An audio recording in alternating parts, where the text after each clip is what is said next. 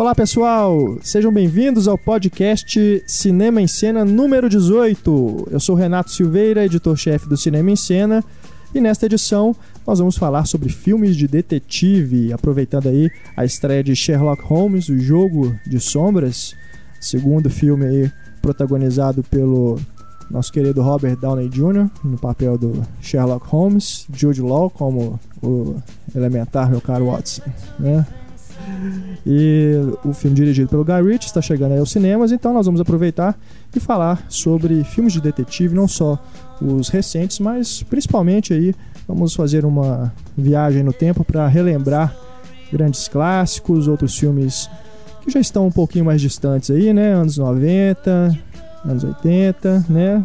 Alguns filmes bacanas de detetive para a gente discutir nesta edição do podcast.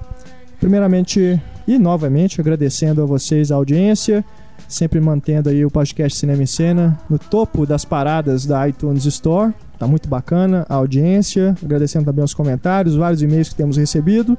E para começar nosso podcast, vamos à nossa habitual rodada de destaques da semana.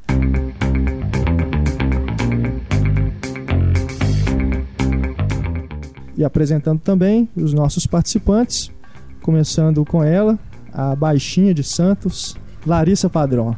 Sou mal alta, ninguém... as pessoas não me dão valor. Alta comparado com Tom Cruise. Isso, comparada com Tom Cruise, eu sou alta. Tudo jóia, Larissa? Tudo bom. Qual o destaque da semana? Um, o meu destaque é que o Matt Damon ele estava preparado para dirigir o seu primeiro filme, né, que seria o roteiro que ele escreveu com o John Krasinski. E, mas ele acabou desistindo da direção porque ele não teria tempo suficiente para se dedicar ao set, segundo ele. E Uhum. quem assumiu seu lugar foi uma surpresa, foi muito inesperado, Nossa, é? Ninguém esperava, né, que seria ele. que, que foi o Gus Van Sant. Realmente o Gus Van Sant dirigindo um roteiro do Matt Damon é algo chocante, né? Inédito. Inédito. Olha, eu, eu fiquei até. Na verdade, eu lamento, viu? Porque eu preferia ver o Matt Damon dirigindo do que o Gus Van Sant, porque o Gus Van Sant tá numa. Esse último filme dele é Eu não doer, né? esse O último filme dele. Inquietos, Restless, né? Você ficou O inquieto? cara. Fiquei, nossa, fiquei inquieto, vontade de, de parar o filme Não, e ir embora. Né? dá uma porrada nele. uma merda. É, o cara virar um emo a essa altura da vida é brincadeira. Mas, pô, é uma pena. Seria interessante ver o Matt Damon dirigir, né? Pelo menos é sempre interessante, né? Ver atores que se arriscam na direção, né? O George Clooney é da Sim. mesma turma aí do. É uma parceria entre Do o Krasinski né? é o Jim Seria Office, interessante. não é? É. Ele, ele mesmo. Coisa engraçada. Eles, Ah. a, a fofoca, eles se conheceram no set do. Aquele que ele fez com a Emily Blunt? Ah, porque ele é casado. Porque ele é casado com a Emily Blunt. Ah, tá. E aí eles escreveram esse roteiro juntos. Será que É, o Ben eles- Affleck tá com ciúminho? Acho que sim. Porque inclusive tem o tipo físico, né? Da alto, assim, meio magro, É assim. mesmo. O Matt Damon gosta do mesmo tipo de homem sempre, assim. Pode ser. Pode ser. Vamos ver como é que vai se Qual desenrolar que é esse projeto. da- Não foi revelado muita coisa, mas é meio que a sinopse basiquinha que foi revelada é que é um vendedor que chega numa cidade pequena e a vida dele vira de cabeça pra baixo. Essas coisas bem genéricas. Mas eles vão atuar no filme? O John Vão, os Krasinski dois e o vão. Matt? Uhum. E a Frances McDormand. Francis McDormand? É, bacana. Legal, Legal. Se bem que eu tô com o Renato, eu não tenho muita esperança pro Gus Van Sant, não. É, Eu, na verdade, pra ser bem sério, eu nunca achei o Guns Van Sant um grande gênio. É, teve uma época que ele foi o queridinho indie, é, mas o quando ele fez Sant, o. Comecinho da carreira dele, Começo depois, carreira, quando ele claro. fez o Elefante, o. Sem dúvida. Não, até Jerry, antes. Acho que né, quando o. Elefante, quando ele fez o Elefante, ele já era assim, o queridaço, né? É. do- dos indies. É, mas quando ele começa em Drugstore Cowboy, etc e tal. Sim, sim. O- mas eh, você pega, por exemplo, ele tem, ele tem umas, umas coisas na carreira dele que são inexplicáveis. Aquela refilmagem de psicose, por exemplo, um É negócio que aquilo. até hoje eu não entendi por que, que ele fez aquilo. saber. né? Porque se. As coisas boas vêm do Hitchcock, porque ele refilmou plano a plano. As coisas ruins vêm dele. Quer dizer, é- até do ponto de vista de bom senso, não faz o menor sentido o que ele faz. E esse Inquietos, cara, isso é coisa de. Sinceramente, esse filme é, é coisa de. Tem um diretor que ele fez um filme chamado All the Real Girls, eu acho que é o filme. Eu não esqueci o título em português. David Gordon Green. Sim. Depois fez o Pineapple Express. Nesse All the Real Girls, enfim, acho que é esse o título em inglês. A- acho que até com a Zoe Channel mesmo. Eu, na época, eu falei: esse cara é uma fraude. Esse cara é uma fraude. E todo, não, porque esse filme é indie, é bonitinho, não sei o que, não sei o que, não sei o que. Agora tá aí. Eu adoro ter razão, adoro quando o tempo prova que eu tenho razão. O Gus Van Sant é outro. Ele é um. Ele é um. O, o, o David Gordon Green de, da geração anos 90. Tem aquela desculpa que ele dá de que ele refilmou Psicose pra ninguém refilmar. Aham. Não cola nem a pau, né? Bom, Apesar disso, Elefante é um grande filme. Eu o gosto. Gus Van Sant é... E o Últimos Dias também é bacana, né? Eu não assisti. O É. do Kurt Cobain, né? É. eu não assisti. Livremente baseado Eu não no Kurt. Cobain. Isso é bem bacana. O é Jerry, chama o outro aquele que é o, O Bom, Jerry, pois é. Jerry, é. E o Aquela Jerry, o roteiro coisa, né? também é do Matt Damon. É, aquela coisa, aquela viagem. é. Tem umas coisas interessantes, mas é, é complicado também. Ah, e o Milk, né? Por favor. Ah, o Milk. Mas a gente esquece do É. Milk também. O Milk é um, é um Milk é ótimo muito, filme. Muito Gênio bom. Indomável também. É, eu Gênio Indomável eu acho superestimado. Eu gosto do filme. Eu gosto do filme, mas eu acho superestimado. É, não tô falando que o Gus Van Sant é ruim, não. Ele é, ele, é um, ele, é um- ele é competente. Agora ele tá longe de ser um gênio. Tá longe de ser um gênio, de ser um mestre autoral. Ele é. Ele tem. eu- eu- outro dia eu tava comentando sobre o. Miik. Sim. Eu até no Twitter falei, dei pra ele o prêmio Luc Besson. Aí não sei quem comentou, não sei se foi o Hélio, Flores, que falou, pá, mas o Luc Besson nunca fez nada que presta. Discordo, acho profissional um grande filme. É, mas realmente o Luc Besson fez muito mais merda do que, do que coisa boa. E o, o É Takashi. Miike, eu tava vendo. É, outro dia eu vi um, um filme do que o Takashi Miike fez pra televisão canadense. É, o título chama. é, como é que é o título? É, chama Imprint. É uma, é, uma, é uma merda que você não tem ideia. Você não tem ideia do negócio. É um filme de terror assim que é, é, é- é pavoroso. Eu comecei a ver, a rever a filmografia do, do Takashi Miike. Pra cada grande filme que ele tem, o Meet the Killer, etc e tal, cara, ele tem 15 merdas. Sabe? Eu, eu- É verdade, o-? Audição, você gostou? Qual? Audição. Eu, eu, eu não, não gosto da audição. Não gosto, não gosto. Eu acho. É, é- é- é a característica do Takashi Miike quando ele quer chocar. A violência excessivamente gráfica, como se isso sustentasse o filme. Eu não acho sustento. Eu acho que violência gráfica, se ela tá a serviço da história, porra, o impacto realmente é muito maior quando a violência realmente é gráfica. Agora, quando ela é só pra chocar, como eu acho que é o caso da audição, não, não me convence. Eu sei que a audição é cult, tem um monte de fã e tal, mas realmente, assim, não, não é. Não, não curto. Seguindo aqui com os nossos destaques, nós tivemos a baixinha de Santos, temos agora o baixista de BH, Túlio Dias. Olá, olá, tudo bem? E aí, Túlio, tranquilo, cara? Tô bem, tô feliz, Tá tô feliz? feliz. Fez novas conquistas essa semana? Não, Não? tô fraco. Qual que é o seu destaque, Túlio? Meu Mentira. destaque, não, meu destaque é algo que vai solucionar os meus problemas. É mesmo? O- sim, eu vou aprender a ser um mestre da sedução com James Franco. James Porque Franco. o James por quê? Franco será o mestre da sedução na adaptação do livro O Jogo, a Bíblia da Sedução. Que livro que é esse, cara? Então, eu não li esse é um livro. be- é, eu vi lá que é um best-seller e tudo, mas É. eu nunca vi falar desse, É um, desse é um livro. daqueles livros que ensina a pessoa a conquistar mulheres. É de autoajuda? É, é uma mistura de Ah, romance, é, autobiografia e autoajuda. Esse cara era tipo um, um louco aí que não conseguia pegar mulher nenhuma. Aí ele fez um curso com esse cara, chama Mystery. Ele apresenta um programa que é, eu esqueci o nome do programa, Pick Up Artist, não sei, no VH1. E fez esse curso com ele, mudou de vida radicalmente. E ele falava, um dos segredos pra você sair e conseguir as mulheres era você não falar sua profissão caso você seja jornalista. Mulheres não saem com jornalistas, fica a dica. E o livro basicamente vai contar é, essa experiência desse cara aprendendo com o Mystery, que vai ser o James Franco.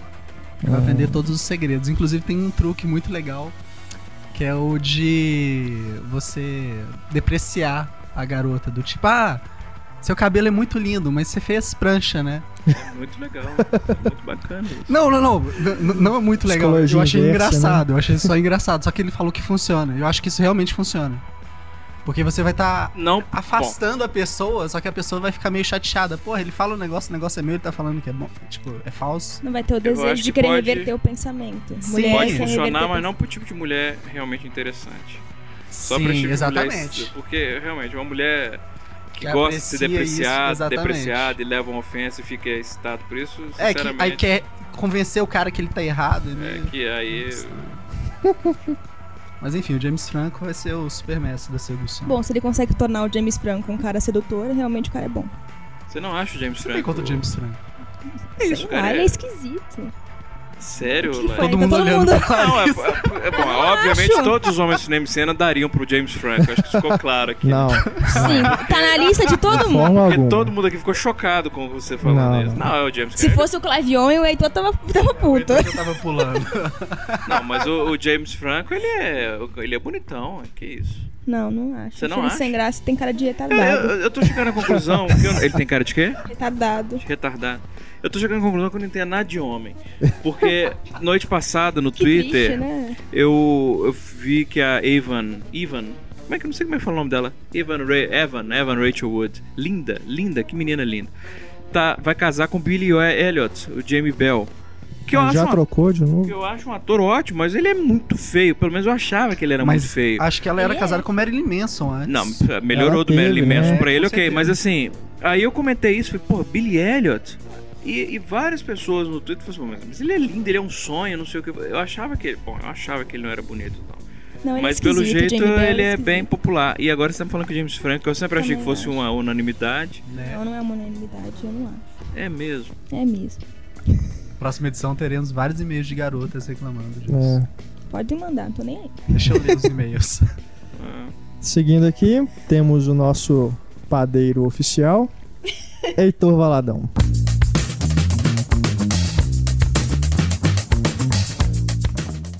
Olá, Grande Heitor.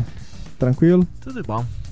Seu destaque, Heitor. O meu destaque é que o George Clooney anunciou um novo projeto essa semana que parece ser bem interessante, cara. Uma, uma aventura, meio aventura, meio drama, meio biografia de um, um grupo de, de, é, é, de historiadores, de especialistas em arte que eles são convocados pelo governo americano para resgatar obras de arte durante a Segunda Guerra, ali no, mais ou menos no final da Segunda Guerra, para impedir que os nazistas né, assim, destruíssem obras de arte e tal, como ficou famoso na época que o Hitler esvaziava museus assim que estivessem no caminho. Então, e vai ser esse grupo de, de caras, né, eh, de aliados americanos, ingleses e tal, que, que se unem, né, assim, são convocados pelo governo para poder salvar essas obras de arte, que ele, normalmente eles atuavam sem, sem armas nem nada assim e tal, e parece que vai ser um projeto bem bacana. Assim, E o. Clooney vai dirigir? Clooney vai dirigir, roteirizar junto com o Grant Heslov, com quem ele escreveu Boa Noite, Boa Sorte Parceirão Tudo pelo dele. Poder. E é, dirigir, roteirizar e atuar no filme. Bacana, né? Os projetos do Clooney sempre chamam bem a atenção, né? Eu- Me lembrem aí um filme ruim, recente do George Clooney. Eu, eu acho que eu gostei de todos, cara. que ele 13 fez. Homens e um Segredo. Não, mas mesmo assim, não é. Ah, atuar ou- 13 Homens e um Segredo é uma merda. Que Mas isso, acho mesmo, mas legal. Não, não é aquele filme que ofende, que entra numa lista de piores do ano. É aquela coisa que você assiste e fala assim, aham, tá. É. Levanta o sai do cinema e tchau. É. Mas ele é, ele é um cara que, né? É, ele tem bom gosto pros, pros projetos dele. Tem o filme bom dele gosto. que passou muito batido é O Amor Não Tem Regras. É o que ele dirigiu sobre, também? É, sobre o início do futebol Esse americano. saiu direto Ah, em DVD Leatherheads aqui. Com o Jim Krasinski. John Com o Jim Krasinski. Kras- John Krasinski. John Krasinski, é. Que John eu, cara, eu assisti no avião, vi. assim, achei tão legal. É? assim, Fiquei surpreso que o filme passou batido. Mas ele, ele tem aquela mesma. Aquele mesmo vibe, assim, do. Down with Love, é o Abaixo o Amor. Sim, ele não sim. é tão. não é tão estilizado quanto o Abaixo o Amor, assim, não é, é- é tão exagerado. Mas se passa na mesma época e tal. A atuação da Renée Zellweger até que lembra um pouco a mesma atuação dela no filme. Eu achei um filme bem, bem simpático. Bacana. Eu tava vendo aqui, tô mudando, vou mudar completamente de assunto, mas é Já porque... não, a gente ainda não apresentou, né? É, O tio Marotão, Pablo Tio Vilaça. Atendendo a pedidos. Ele já está, né? Já, já tá participando aqui com É, os o comentários cara, olha e tudo, só, mas Como o Pablo se importa com Ah. os nossos ouvintes. Ele de meningite aqui e tal, tá, chegou aqui de cadeira de rodas e tá aqui no, Tem um no podcast É. dessa semana. Soro é, com pendurado. um soro é. pendurado. diga, O Pablo. meu destaque é que eu me dei conta essa semana, do nada, do nada, eu tava... Não sei nem o que eu tava fazendo, de repente eu pensei no Heitor, e de vez em quando eu faço isso, eu penso no Heitor de vez em quando. E me dei conta, Heitor, que você é uma versão do... Da, vocês vão conhecer outro, um ator chamado Michael Hooker. Você sabe quem que é? Já te falaram isso? Já me falaram isso, um amigo meu, Daniel Roscoe, que trabalhava na é, Cinemania ali na Videomania. Videomania. Ele fala assim, cara, você é a cara do Henry retrato de um serial killer. Exatamente, exatamente. Aí eu tô até vendo aqui no. no... O problema é que. é- Sósia. Não, sério, eu tava. De repente me falei, gente, o Heitor é o Michael Hooker. Depois vocês procuram, olha aqui, vê se não. É o pai da. Aqui ele tá mais velho. É o pai da, Mas- da menina. lembro demais. É o pai da menina no Mallrats, né? Do, do Kevin Verdade. Smith. O Mas amiguinho ele- do Stallone no Risco Total, por aí vai. Ele é sempre coadjuvante, assim. Do Henry deve ter sido um dos únicos É, eu filmes gosto, eu acho que o ele- Michael Hooker. é- Só que ele sempre faz é papel o do principal. vilão, ou do psicopata, ou o bad cop e tal. É. Mas é um ator que eu acho muito interessante. Mas aí, de repente, me veio isso aí, esse é o meu destaque. O Heitor é o Michael Hooker. fazer um, um destaque, um breve destaque aqui, porque essa semana o Tim Burton, né, anunciou um novo projeto que é uma versão contemporânea, é isso? Do Pinóquio. Outro Pinóquio. É igual ele, Outro vai, Pinóquio. igual ele fez a lista no País das Maravilhas, ele vai fazer Pinóquio. Vai fazer com o agora. Pinóquio. Pois Mas é, ele ainda depois. não tá confirmado, não. Pois é, depois a gente fala que Tim Burton é superestimado e tudo, né? Que tá em decadência, aí as pessoas reclamam com a gente. Tá aí, né? Depois do Alice, é um projeto da Disney também, provavelmente. Não, esse é da Warner. da Warner. Quer dizer, já esse negócio de adaptar a história infantil, né, conto de fada, com fazer essas versões adultas, isso Piloto já automático, né, cara? tá encheu o saco, né? O Tim Burton ainda continua, né? Já, já fez, vai fazer mais um, né? Que talvez faça, né? E quem que vai ser o GP? Robert Downey Jr. Qual o problema? Puxa vida, não. Puxa vida, né? É. Não precisa. Hoje em dia, Robert Downey Jr., eles querem Robert Downey Jr. pra tudo, né? Assim, o cara já é o Sherlock Holmes, já é o Homem de Ferro. Tá precisando pegar uns projetos menores, assim, mostrar. É uma Pinóquio de novo.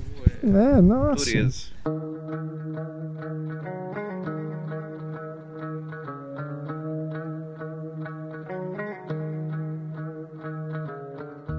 Pessoal, temos aqui agora o nosso diálogo misterioso, que o do podcast passado foi mais difícil, hein?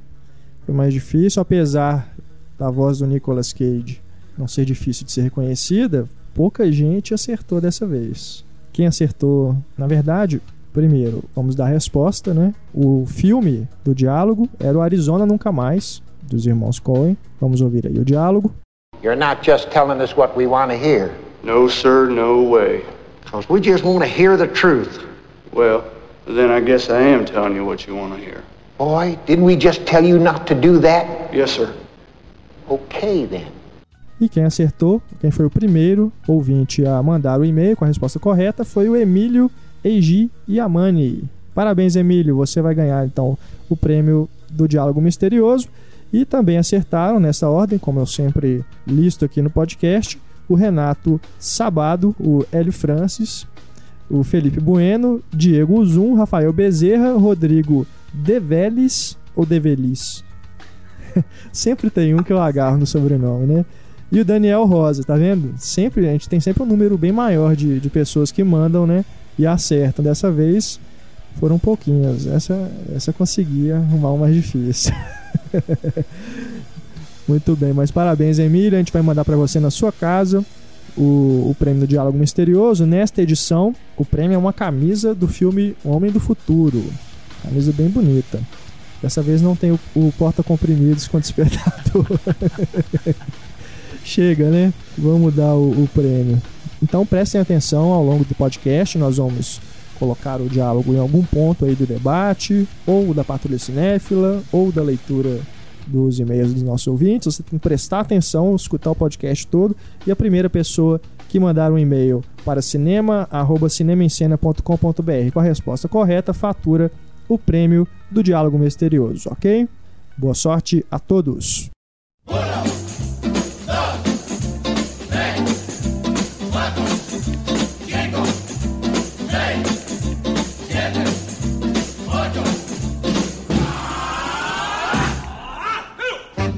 Bom, galera, vamos com alguns primeiros e-mails recebidos dos nossos ouvintes. Vamos ler aqui três mensagens. Primeiro temos o Alex Rodrigues do Nascimento. Ele diz aqui: Não vou chover no molhado e dizer que o podcast é ótimo, pois toda semana há gente suficiente para encher a bola de vocês. Isso é verdade. Primeiro, gostaria de dizer que, assim como outros ouvintes, passo momentos constrangedores na rua e dentro do ônibus quando estou ouvindo podcast. Sempre tem uma ou outra risada mais inconveniente. Cara, ainda quero é, pegar alguém assim, tipo, dando uma risada. A pessoa dentro do ônibus assim, perceber que ele tá escutando podcast, seria, seria Só, genial, né? legal, legal. Sobre o podcast 17 de filmes do fim do mundo, faltou vocês falarem sobre um clássico da década de 80, The Day After, o dia seguinte, que mostra as possíveis consequências de uma guerra nuclear entre Estados Unidos e União Soviética. É assustador. Eu, eu só confesso que eu não assisti. É Eu bacana? assisti, eu assisti. Ele é, ele é, bem, ele é bem realista, mesmo, inclusive mostrando o efeito da, da radiação, o cabelo caindo, vomitando e tal. Você vê o, o- ah, os personagens assim.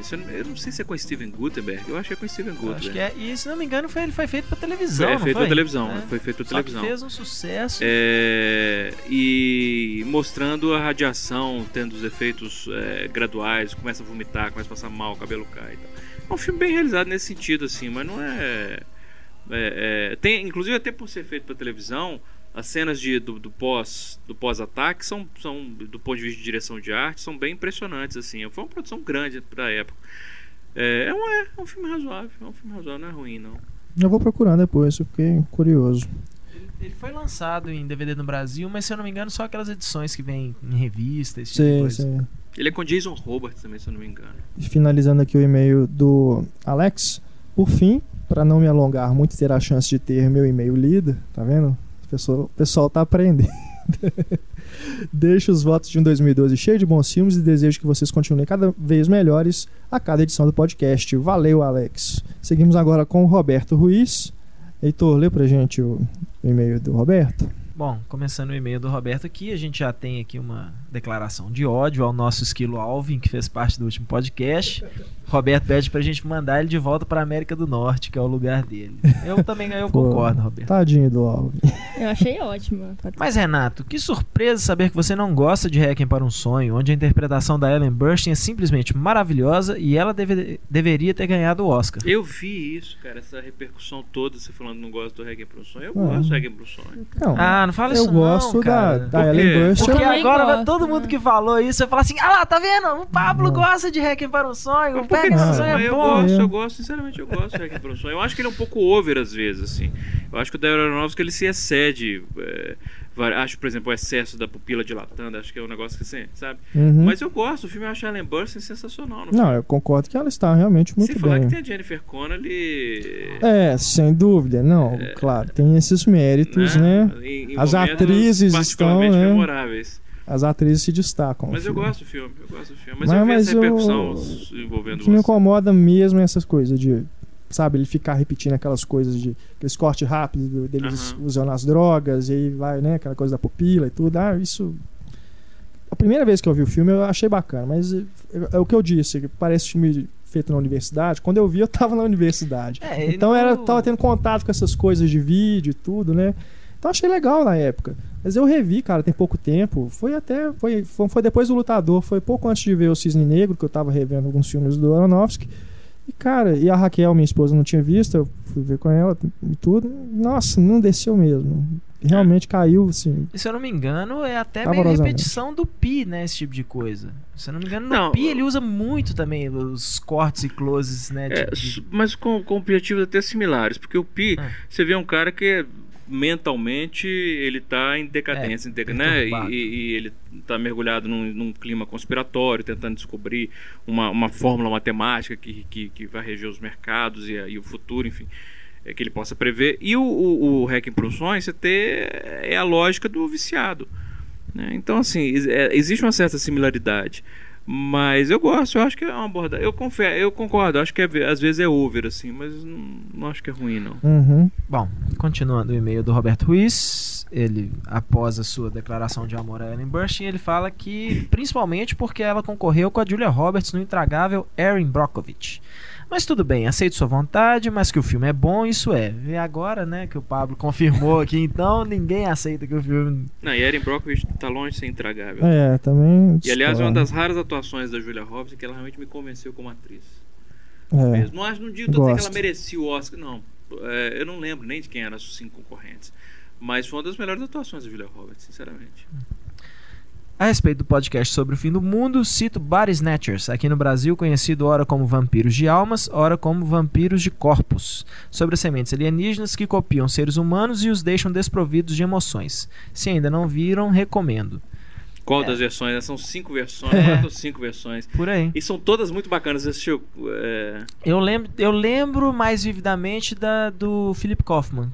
Que é, com o Donald que, Sutherland. É, que se eu não me engano é Invasores de Corpos, Invasores que de eles chamaram Corpos aqui. de 76. Tem até crítica no site desse.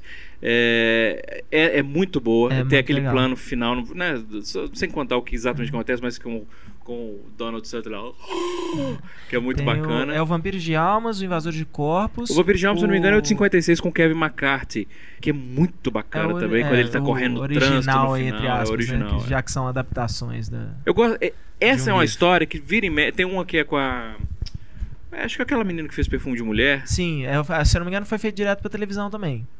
Esse foi feito pra televisão? Acho eu que acho que foi. Ele foi lançado aqui no É. Brasil direto em DVD. Quer dizer, VHS, Como é DVD. que é o nome daquela menina? É a Gabrielle, Anwar. Anwar. É linda aquela menina, sumiu. E tem o Invasores, né? Da, Da Nicole Kidman. da Nicole Kidman e o Daniel Essa é uma história interessante porque vira e mexe eles refazem esse filme e a, a- é engraçado como ele sempre se encaixa na época. É. Ou ele é uma metáfora da ameaça comunista, ou da AIDS, ou. É, é engraçado isso, é uma história meio tem, né? universal, assim. E são sempre os filmes são muito interessantes, eu gosto É. muito. De certa forma, ele tem um pouco a ver também, é, essa coisa de invasores de corpo, tal, com o Enigma de Outro Mundo. né? Não está muito longe, assim, o- a, a temática principal, não. É. Aliás, a revista assistiram a versão nova, a refilmagem. o- a- nem a refilmagem, é uma. Não sei se é spoiler falar que é prequel do Hum. Enigma de Outro Mundo. Não, ainda não. Cara, eu, eu É um gostei, prequel, cara. é um Eu gostei do filme, eu gostei do filme. Não é, não é tão bom quanto o original que eu adoro, do John Carpenter, mas é. Eu fiquei feliz com o filme, gostei mesmo. Esse, é, é, se eu não me engano, vai acabar saindo direto em DVD aqui, né? Ah, que Ele pena. chegou- Aqui vai chamar está simplesmente a previsto, coisa né? mesmo, né? É, Eu curti coisa. muito, eu curti muito o filme. O Enigma de Outro Mundo do John Carpenter tem, tem cenas que são, pra mim, que são icônicas. Ou quando ele vai é, botar o. O exame de sangue é genial. Aquilo é Aquilo é genial. de sangue. Nossa. Isso, mas também quando ele vai usar o desfibrilador Sim, no, sim. Peito. Aquele é a cabeça saindo assim. do- Cara, aquele filme é genial. Aliás, vamos colocar nos extras a versão do Pingu. Eu É. é, aquele é bacana aquilo, né? O pinguim, né? Aquilo É. ficou muito legal. Ficou legal Que aquilo. foi o. Eu vi que você tweetou, mas o Túlio também tinha me mandado. É Bacana é legal, aquilo, vou colocar nos extras desse podcast. É legal mesmo. Temos agora o e-mail do Raoni, Raoni Sintra Carvalho. Túlio, lê pra gente. Olá, pessoal do Cinema em Cena. Aqui quem fala é o Raoni outra vez. Devo dizer, antes de tudo, que fiquei muito feliz com a leitura do meu e-mail no último podcast. Foi uma grata surpresa. Tcharam, surpresa de novo. Vivi um dia bem estressante e triste e me fez muito bem ouvi-los lendo minhas despretensiosas palavras. Porém, sempre tem um porém. Sinto-me na obrigação de fazer uma correção. Pode. Minhas palavras com relação à voz da Larissa foram sim um elogio. Até mesmo entre parênteses. Tá vendo? Viu, Larissa? Ele tava sendo gentil com você. Raoni Tudo bem que ele, ele colocou no e-mail também que os amigos dele Isso, você Acham a voz essa da Larissa. ali, né? acham a voz da Larissa irritante e aguda. É, isso. Aguda sua voz não é não. Irritante. Acho que eles estão confundindo a voz da Larissa com a minha, hein? É. Ou com a do Alvin. É, é a do voz do né? Heitor. é. Quanto ao podcast 17, só desejo dizer uma coisa. Meus amigos, foi o mais engraçado de todos. A imitação do Alvin foi impagável. Que imitação? Era o Alvin. Não era imitação, era o Alvin, que tava aqui. Foi impagável e reflete bem o que eu havia dito sobre os efeitos contradigestivos dos podcasts. Dei altas risadas. A Oni passou mal lá. Obrigada, Raoni. E seus Valeu, amigos podem ir Raoni. pro inferno. Troll.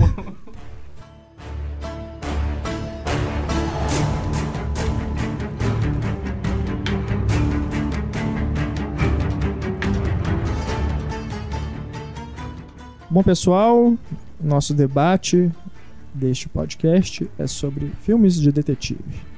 Tivemos aí a estreia de Sherlock Holmes, Jogo de Sombras, não o Jogo das Sombras, o Jogo de Sombras.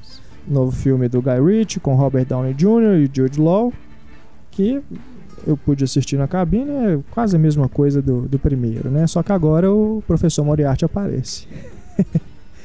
Mas é aquela mesma papagaiada de câmera lenta nas cenas de ação, aquela coisa toda.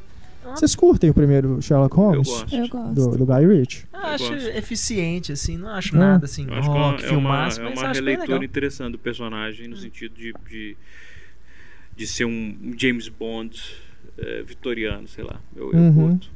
O que me incomodou é, no primeiro e nesse segundo é que ele não, ele não tem aquela coisa de deixar você participar da investigação, sabe? Ele meio que, de uma hora para outra, ele revela que tinha um elemento que o tempo todo o Sherlock Holmes É. estava contando com ele para resolver o caso. Mas os de repente livros. aparece, não, mas os, os livros do Conan Doyle, eh, eles são meio assim também. É.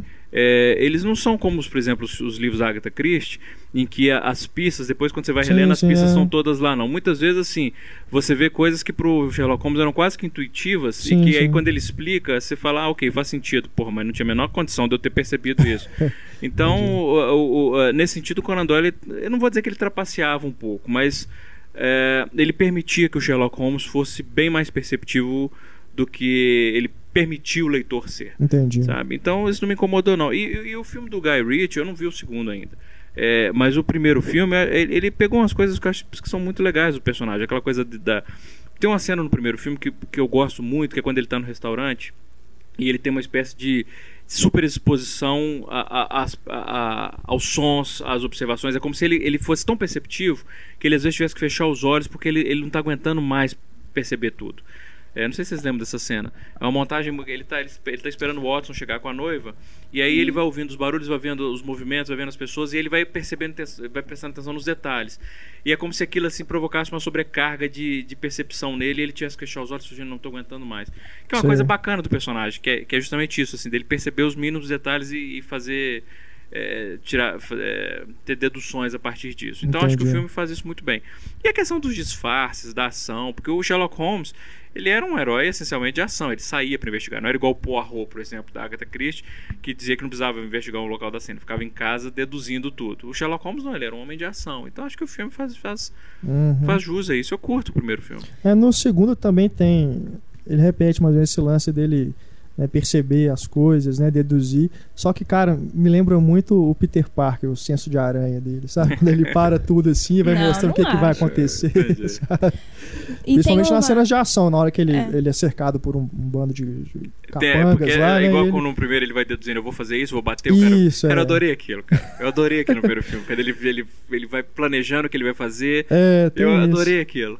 E no segundo tem meio que uma quebra dessa dedução, né? Tem uma cena que é muito Ah, engraçada. ah, ah, ah. Não é spoiler, não é spoiler, que eu não tô falando o que é. Mas tem uma cena que é muito engraçada quanto a É, isso. tem, é verdade. Mas essa coisa dele perceber tudo, nesse segundo, inclusive, ele também parece cansado em relação a isso. Esse nesse segundo ele tá quase enlouquecendo, né? De É. tão cansado que ele já tá. E tem uma cena com a Naomi Rapace que ele tá. Ela tá perguntando o que ele tá olhando e ele responde do tipo, tudo. Só que ele responde com uma cara, tipo, todo saco cheio de perceber É, tudo. mas isso é bacana no Aham. personagem, eu curto isso nele, assim, no Sherlock Holmes em si. E, e- e eu acho. É claro, por exemplo, tem as coisas clássicas. eu- eu- não tem como você pensar no, no Sherlock Holmes e não pensar no nariz adunco, que eu achei que eles fossem fazer no Robert Downey Jr., eles não, não tem preocupar em fazer, porque são características são clássicas do personagem, sabe?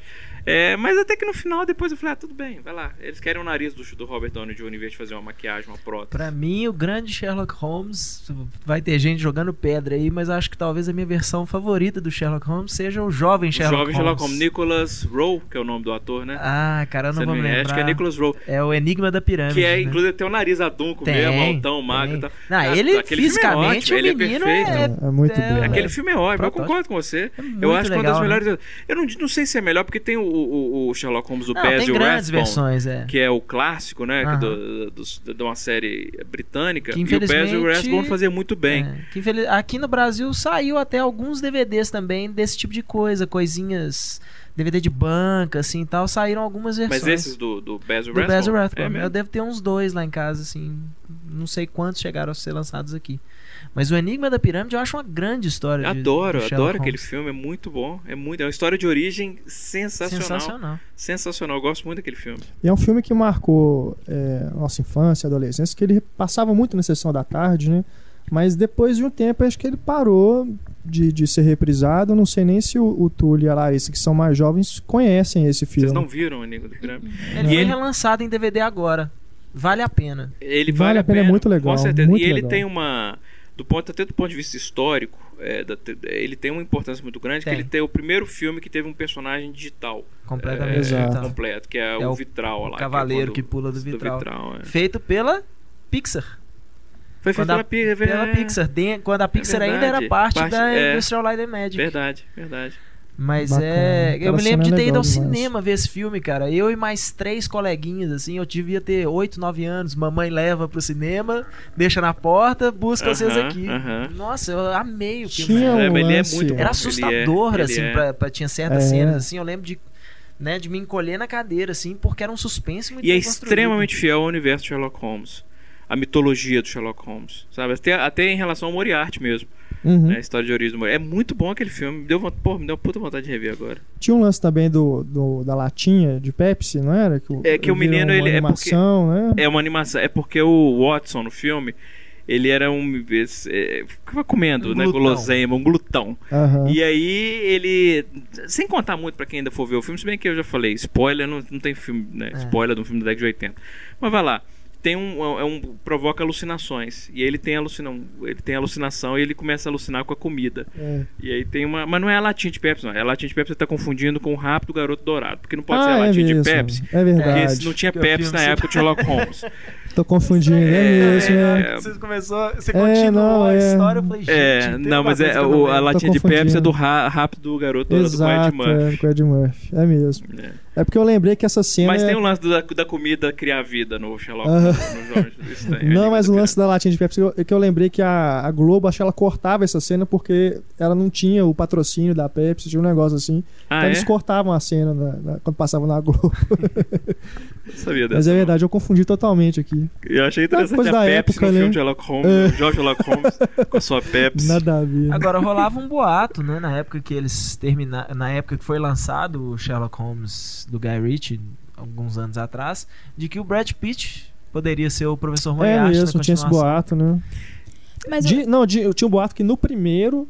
Que no, primeiro final que aparece, ele, né? é. Ele só na penumbra, assim, que era o Brad Pitt, mas depois desmentiram. Hum. E que na continuação ele realmente faria, mas. Seria ele trabalhou, ver o Brad assim, Pitt como trabalhou com o Guy Ritchie no Snatch, né? Então É. tinha essa, esse papo de que eles eram amigos e tudo, e, então faria o filme, mas acabou que. Mas o ator que fez o professor legal. Moriarty ficou muito bom. O Jared Harris, é? Jared Sim, Harris, é. é, Ficou, ficou, muito bom. Ficou eu gostei ótimo. bastante. Eu gostei do filme. O Renato ele ficou reclamando. E eu achei engraçado que eu assisti na cabine com o Renato. E ele tinha reclamado que justamente o que ele mais odiava no primeiro filme era excesso de câmera lenta. Eu gosto bastante do primeiro filme. E nesse tinha cenas que eu olhava, você dava risada. É, Porque o filme é. inteiro é câmera lenta. Assim, se você- Aquela cena da floresta, aquilo ali é, pelo amor de Deus. Se você passar É o filme fetiche, inteiro, é. cara, do cara ficar mostrando estilhaço de coisa voando, ou bala de É revólver, de exagerado. espingarda, sabe? É, isso é uma coisas escola que- publicitária anos 80 É, bicho, aí já, já que- tá batido, né, cara? Até hoje o Quantos Scott filmes já mostraram isso? também. Isso é marca registrada do Ridley É. Scott. Partículas em suspensão. Isso é Ridley Scott. Tem o que ter. tempo todo. Não, aquela cena da floresta, não boa. Tô Aquilo ali é só tô- tô isso, é só pra mostrar a câmera lenta. É um filme bem gostoso, eu gostei. tô, eu tô afim mesmo. Isso que ele falou do. do... Ele acha ele muito, muito explicativo em algumas partes, mas que ele explica pela terceira vez o que aconteceu. Tipo, eu me senti. Tá bom, eu entendi já. E realmente, assim, o suspense aparece do nada. Tipo, você nem sabia que aquilo tava ali e tá ali. Então, mas eu gostei, acho que é um filme que vale a pena. A gente tá falando aí dos, do Sherlock Holmes, né? o- Até as versões anteriores. Vamos aproveitar e pular lá pros clássicos, né? Os filmes do Bogart, que é pra detetive, né? O Falcão Maltês. É, aí nós somos falando de filme no ar, né? O filme no ar. Isso. É, porque A aí- beira do abismo. A beira, Fuga do Uhum. Passado, que eu revi É. recentemente com o Robert Mitchum, que é um dos melhores, um dos melhores filmes no ar já feitos. Tem a Jane Greer maravilhosa, o Kirk Douglas no segundo papel dele, ficou um vilão sensacional, cara. Sensacional. O cara quando ele nasceu pra ser astro, não tem jeito. Kirk Douglas no segundo filme dele, ele contracenando com Robert Mitchum, fazendo o vilão, um papel menor. Quando ele entra em cena, você não consegue tirar o olho do cara. É, é genial. É, pois é, porque quando a gente fala filme de detetive, é, é a diferença, assim, o foco não é a investigação, o foco é o personagem, né? o detetive é o foco, a Isso. personalidade do detetive é o foco. E isso tem muito a ver, quando você tá falando do Bogart, Falcão Maltese, o Fuga do Passado, A Beira do Abismo, que é o filme no ar, em que o filme no ar, que é um filhote do expressionismo alemão, é isso, é a ambiguidade do, do protagonista, aquele cara que ele é o herói, mas ao mesmo tempo ele é o anti-herói, porque ele tem uma série de falhas de caráter que são extremamente marcantes, ele tem um passado obscuro, ele é um cara que ele é capaz de dar um tapa na cara de uma mulher, ou sabe, ou de assassinar um, um, um bandido a sangue frio.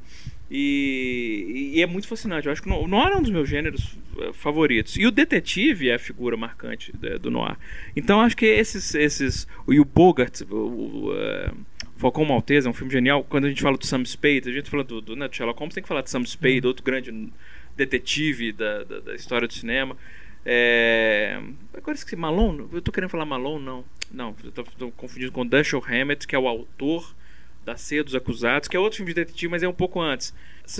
A série The Thin Man, vocês conhecem? Não. Vai ter uma refilmagem agora até, né? Eles vão É? refilmar? Estavam falando que ia fa- refazer com o Johnny Depp no papel principal, assim. Tinha um boato, É mesmo. E Que quem que vai fazer a, não tem a, a Nora? a, A- direção e a- não, a- a esposa do- Não, ainda não... não... Porque Quer é dizer, outra não lembro. É, agora eu voltei. Antes do filme no ar, a gente tá falando Sei que era do, Johnny Depp. do Dashiell Hammett, Ah, é. ele tinha uma série de, de livros chamada The Thin Man. É, que em 1934 eles fizeram um filme chamado Ceia dos Acusados com William Powell e a Myrna Loy. O William Powell foi até indicado ao Oscar por esse filme. Que é um filme divertidíssimo. É um filme de mistério, é um filme de detetive e que tem uma pegada diferente, que é o seguinte: era um cara que ele era um detetive super eficiente, tal, detetive mesmo, barra pesada, e ele casa com uma herdeira. E aí o cara fica milionário, ele deixa de ser detetive. E aí vira um playboyzão. É, ele é a esposa dele. E aí um dia, eles, na, na véspera de Natal, tem um crime com esse cliente e ela querendo, né, aquela licitação, ah, pega o caso, pega o caso, pega o caso, e ele vai de novo ser detetive, embora ele não precise mais daquele, que eles são milionários e tal. E o filme é muito engraçado, é muito engraçado. E eles fizeram seis filmes, são seis filmes. O primeiro é esse, A Ceia dos Acusados. É, o primeiro filme é de é de 34, depois um de 36, depois de 39. Acho que no espaço de 10, 12 anos eles fizeram seis filmes.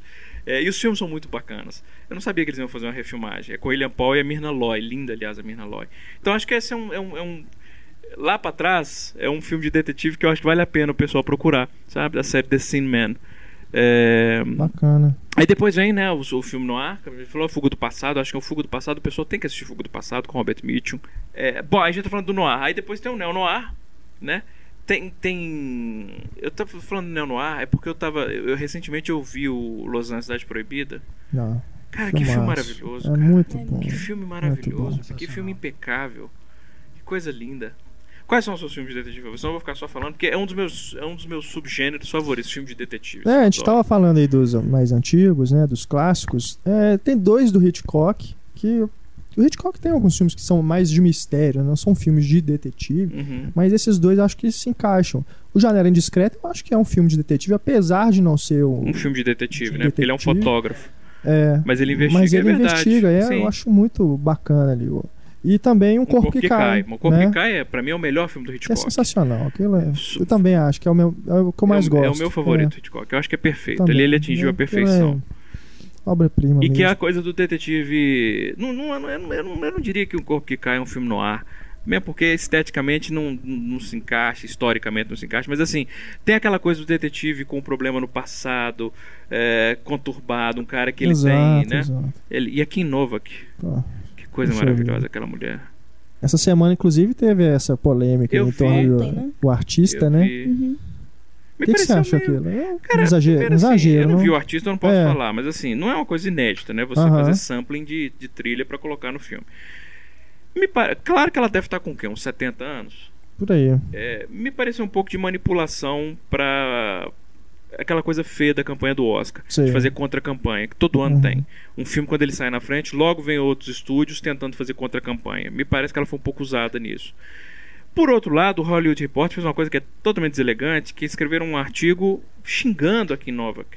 Ah, mesmo? Se xingaram mesmo, falando Isso que ela é louca, não. que ela é uma babá, asshole. Chamaram, pô, chamaram Que a isso, Kim Novak, gente? 70 e tantos, chama de asshole. Sabe, um blogueiro do Hollywood Que Reporter. isso? Pô, é, sabe, então assim, essas coisas no Oscar que me incomodam muito, porque é eleição, é campanha. Então tem essas coisas de. de eh, pesadas, sabe? De-. De, campanha, que principalmente os irmãos Weinstein introduziram isso. É, mas eu, enfim, eu não posso falar porque eu não vi o filme, não sei se funciona ou não. Mas é, por ter sampling, sem falar que eles têm autorização. É, pois é. Então, quer dizer, é uma discussão idiota, estúpida. É só pra contextualizar, né? Porque a gente não explicou. É, não, é porque É. o artista tem uma, uma, uma. Parece que tem uma referência é, de, de, de melodia, melódica do, da trilha do. Bernard Herrmann para um corpo que cai. E aí a Kim Nova, que ela é eleitora, votante da academia, ela foi botar o filme pra ver e aí ela ouviu o- a trilha, viu a melodia de um corpo que cai e ficou revoltada, achou que era uma deturpação da obra, era uma falta de respeito, As palavras eram estupro. um obra. estupro, é. Então, Enfim. enfim, é, mas é uma polêmica vazia, é coisa de campanha de Oscar, Aham. coisa de campanha de Oscar. Mas está lá no Cinema em Cena na página do The Artist, pra quem quiser ler a declaração Isso. dela. A gente colocou a declaração completa lá. Na página do Confiram. quê? Do The Do Artist, Cinema do em Ah, do The Artist. Confiram lá no site. E, cara, Chinatown. Né? Chinatown. Chinatown, poxa. China- Chinatown é, é, um, é, um, é, um, é um filme que o roteiro dele, do Robert Downey, ele tem que ser. Ele, qualquer, qualquer curso de roteiro tem que ter uma aula dedicada ao roteiro de, de Chinatown. Que é um roteiro absolutamente impecável. É maravilhoso. assim. Todas as batidas, todas as, as viradas temáticas, os arcos dramáticos gerais da história e dos personagens. É, é, o Robert Downey nunca escreveu uma coisa tão boa e nunca vai escrever uma coisa tão boa quanto. Talvez o discurso do a conversa entre o Don Corleone, talvez não, com certeza. A conversa do Don Corleone Claro. com o Michael no jardim, no primeiro filme que ele escreveu aquele quando ele o Don Corleone fala, eu queria ter tido tempo e Sim, tal, e tal que foi o Robert Downey que escreveu. Mas tirando esse, essa, essa conversa dos dois, a melhor coisa que o Robert Downey escreveu Chinatown é maravilhoso. E essa coisa, de novo, é um neo-noir, né? Chinatown é um neo-noir. Uhum. E aquela coisa que o detetive é mais importante que a investigação. Verdade. É grande lembrança, Chinatown é maravilhoso. E talvez aí da carreira do Polanski também é um, um dos que eu mais gosto. Sem dúvida, É. sem dúvida, sem dúvida. É um clássico. Tem um neo-noir que normalmente esquecem dele porque é uma, uma brincadeira total. Mas é um filme. de- é um filme, para mim, é um filme de detetive. Que é. Brick. Não, Uma Cilada para Roger Rabbit. Ah, É verdade. um Um grande Cilada para filme de Roger Com detetive. certeza. É verdade, é verdade. É neo-noir, é Neo-noir, interessante, é verdade. Eu nunca tinha a- pensado as nisso. Ele é um cenas- neo-noir. a- a- a- eu lembro quando a Jessica Rabbit salva o o Ed Valiant de tomar um tiro assim e tal. É completamente, né? Sem dúvida. é, do- é, o jeito que, que é fotografado a cena, as sombras. Que eles inclusive é colocam outra tal, marca registrada do Noir, que é a Femme Fatale. Que é a Femme Fatale. né? Verdade. Muito legal. É, é verdade, o Cilado Rabbit é um filme muito. E é engraçado isso, porque eu revi o, um Roger Rabbit ano passado com o Luca, é, meu filho, é, 8 anos. E, e tem umas passagens que são bem assustadoras no filme. São. Quando ele tá torturando, por exemplo, ele, ele quer tortura, ele bota a gravata do cara lá na. O Bob Hoskins, ele bota a gravata É. dele no. No sei onde ele bota, esqueci onde ele bota a É gravata. no, no- no projetor, né? Acho que é no projetor, no isso, é. projetor e começa a puxar. E aí É. o cara toma dois tiros nas costas. E é um filme pra criança, com o Pato Donald, perna longa, Mickey. É um filme assustador, assim. tem- e é muito bom, é, muito bacana. Que é uma pena, né? Que eu acho que hoje nenhum estúdio se daria assim ao, ao trabalho de ceder os personagens pra poder fazer um filme. Não, e eles não teriam coragem difícil. Dessa mistura de gênero, de pegar um filme com Pato Donald, Mickey, perna longa e que tem um cara levando dois tiros nas costas. É, isso é. sabe? Eles não têm coragem. Hoje em dia é muito. É, é- é formulaico, é aquela coisa de apostar no quadrante, sabe Uhum. assim? É, nos quatro. A gente discutiu isso, né? Dos quatro É. quadrantes. Sim, sim. É. Agora, você lembrou do Brick, que é muito legal, né? Adoro Aqui saiu filme, como cara. A Ponta de um Crime. A Ponta de um Crime. Eu É. adoro aquele filme. Muito Como é que é o nome do diretor? Ryan É o Ryan John- Jo- Johnson, não? Ryan É. Johnson. Eu vi aquele filme sem a menor Não. expectativa. Não, porque eu gosto do é Ryan- Joseph Gordon-Levitt. E aí eu fui ver o filme, de repente começou o filme, eu falei, porra, mas esse filme é... é- Tem uma pegada no ar interessante, um filme detetive clássico. E aí os diálogos, a forma como o diálogo era feito, eu esse menino não conversa com um adolescente. Aí de repente é que eu me dei conta do que o cara tava fazendo. E o filme é, é genial, cara, esse break. É Brick, Podiam fazer uma bom. série de filmes com aquele personagem. É, ele foi lançado no Brasil como? Qual é o A título? Ponta A de um Ponta Crime. de um Assistam, A Ponta de um Crime. Eu gosto Muito legal, saiu muito direto filme. em DVD aqui. É, É o mesmo diretor do Os Vigaristas, Os Vigaristas. e ele tá preparando uma ficção científica agora chamada Looper. Os Vigaristas, que filme é esse? Vigaristas? É o com o Adrian Brody, o Mark Ruffalo e a Rachel Weisz. São dois Ah, irmãos. sim, sim, sim, os irmãos, na- os irmãos Os Bloom. irmãos Bloom, é. Aqui chama Vigaristas. É, é bacana esse filme também. é, também gostei. E aí, ainda pegando aí, mais ou menos, ainda falando de clássicos, né? Dois filmes que também tem detetives, mas cai mais pro lado do filme de ação, filme policial. O Operação França Ah, claro. e o Dirty Harry, né? São os personagens Sim. do Jenny Hackman e do Clint Eastwood É, são São detetives, icônicos, né? É. É, Operação França é... A Operação França é né? genial. O pessoal Popeye, Popeye É. Mac- Doyle. tem a cena que ele tá revistando os caras no bar. É genial. O Gene Hackman. que aconteceu com o Gene Hackman? É, ele aposentou mesmo. ele- aposentou. Ele, É? fez, o último filme dele foi aquele Mooseport, Welcome né? to Mooseport, Mooseport. que eu esqueci o nome. Uma eleição muito atrapalhada, é, uma coisa bobagem assim. é. Aposentou, resolveu. Porra. Ele tá escrevendo uma biografia. Acho que a última, Ah, é? última entrevista que eu li dele, ele falou que tá preparando Operação uma França biografia. Geral. Mas vocês já assistiram Operação França 2? Já. Vi. Como é que, pode, né? Você também. gosta do Operação França Cara, 2? Você Muda não- totalmente Ah, achei que você tava né? falando, achei que você tava falando bem. Eu não curto, cara, Operação eu França adoro 2. Operação Aliás, França eu, eu 2. fiz uma confusão. O primeiro é do Friedkin, né? Do Friedkin E, o segundo é do Frankenheim. do é. Frankenheim, é. Cara, mas eu é acho- aquilo. É, Nossa, se- eu acho um filmaço. um filme assim que mostra o, o- do ponto de vista do drogado, né? A- a- Desintoxicação. Olha, sinceramente, eu vou rever processo Operação todo, França né? 2, porque quando eu vi Operação França 2, gosto devia muito ter uns- mais do que o Hack para um sonho, se for, eu devia ter né, se for analisar assim. obsessão, Renato.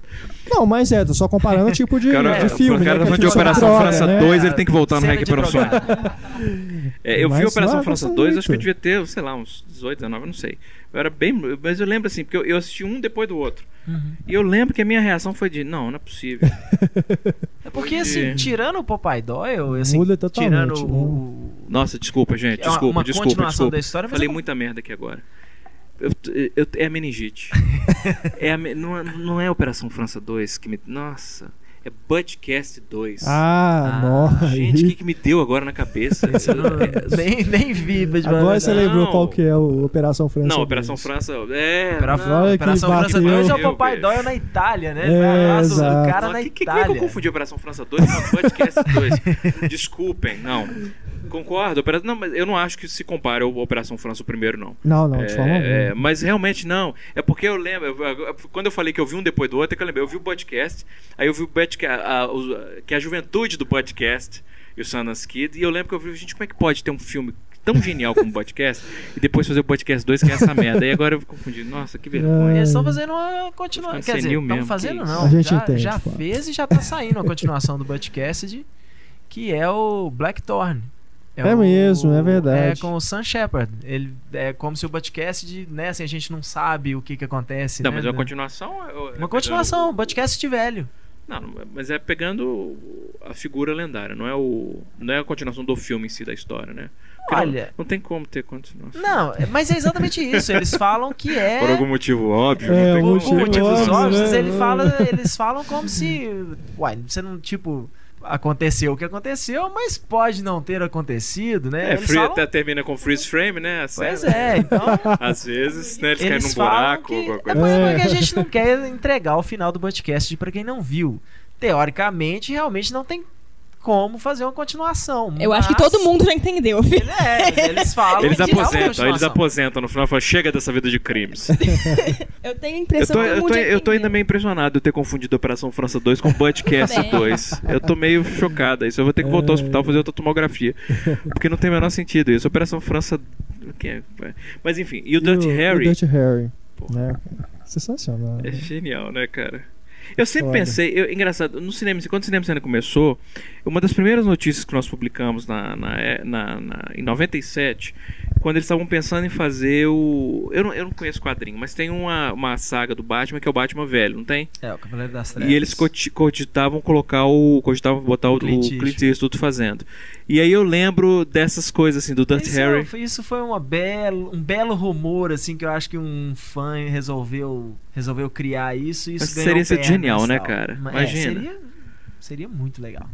Mas dizem, inclusive, que o. São cinco filmes, né? Do Dirty Harry. É. Muita gente fala que o Gran Torino é o Dirty Harry aposentado. Né? O personagem do Eastwood. né? eu, eu não- só não acho assim.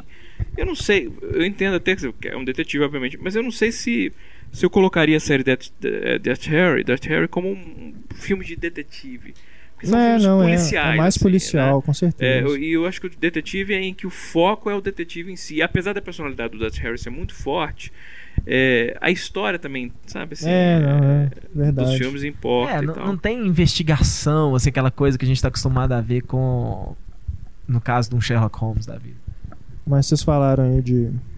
Quer falar? Não, só perguntar a diferenciação então entre um filme detetive para um filme do caso Dutch Harry seria Não, não é que existe uma diferença. Eu acho que para os propósitos da nossa discussão aqui existe uma diferença. Porque quando a gente fala de filme detetive, usando principalmente como base o Sherlock Holmes, a gente está mais concentrado na personalidade do detetive do que no caso que ele está investigando. É, o filme policial é um filme, é um procedural. É, a investigação é importante. Eu acho que porque a gente está discutindo, o detetive é mais importante que a investigação.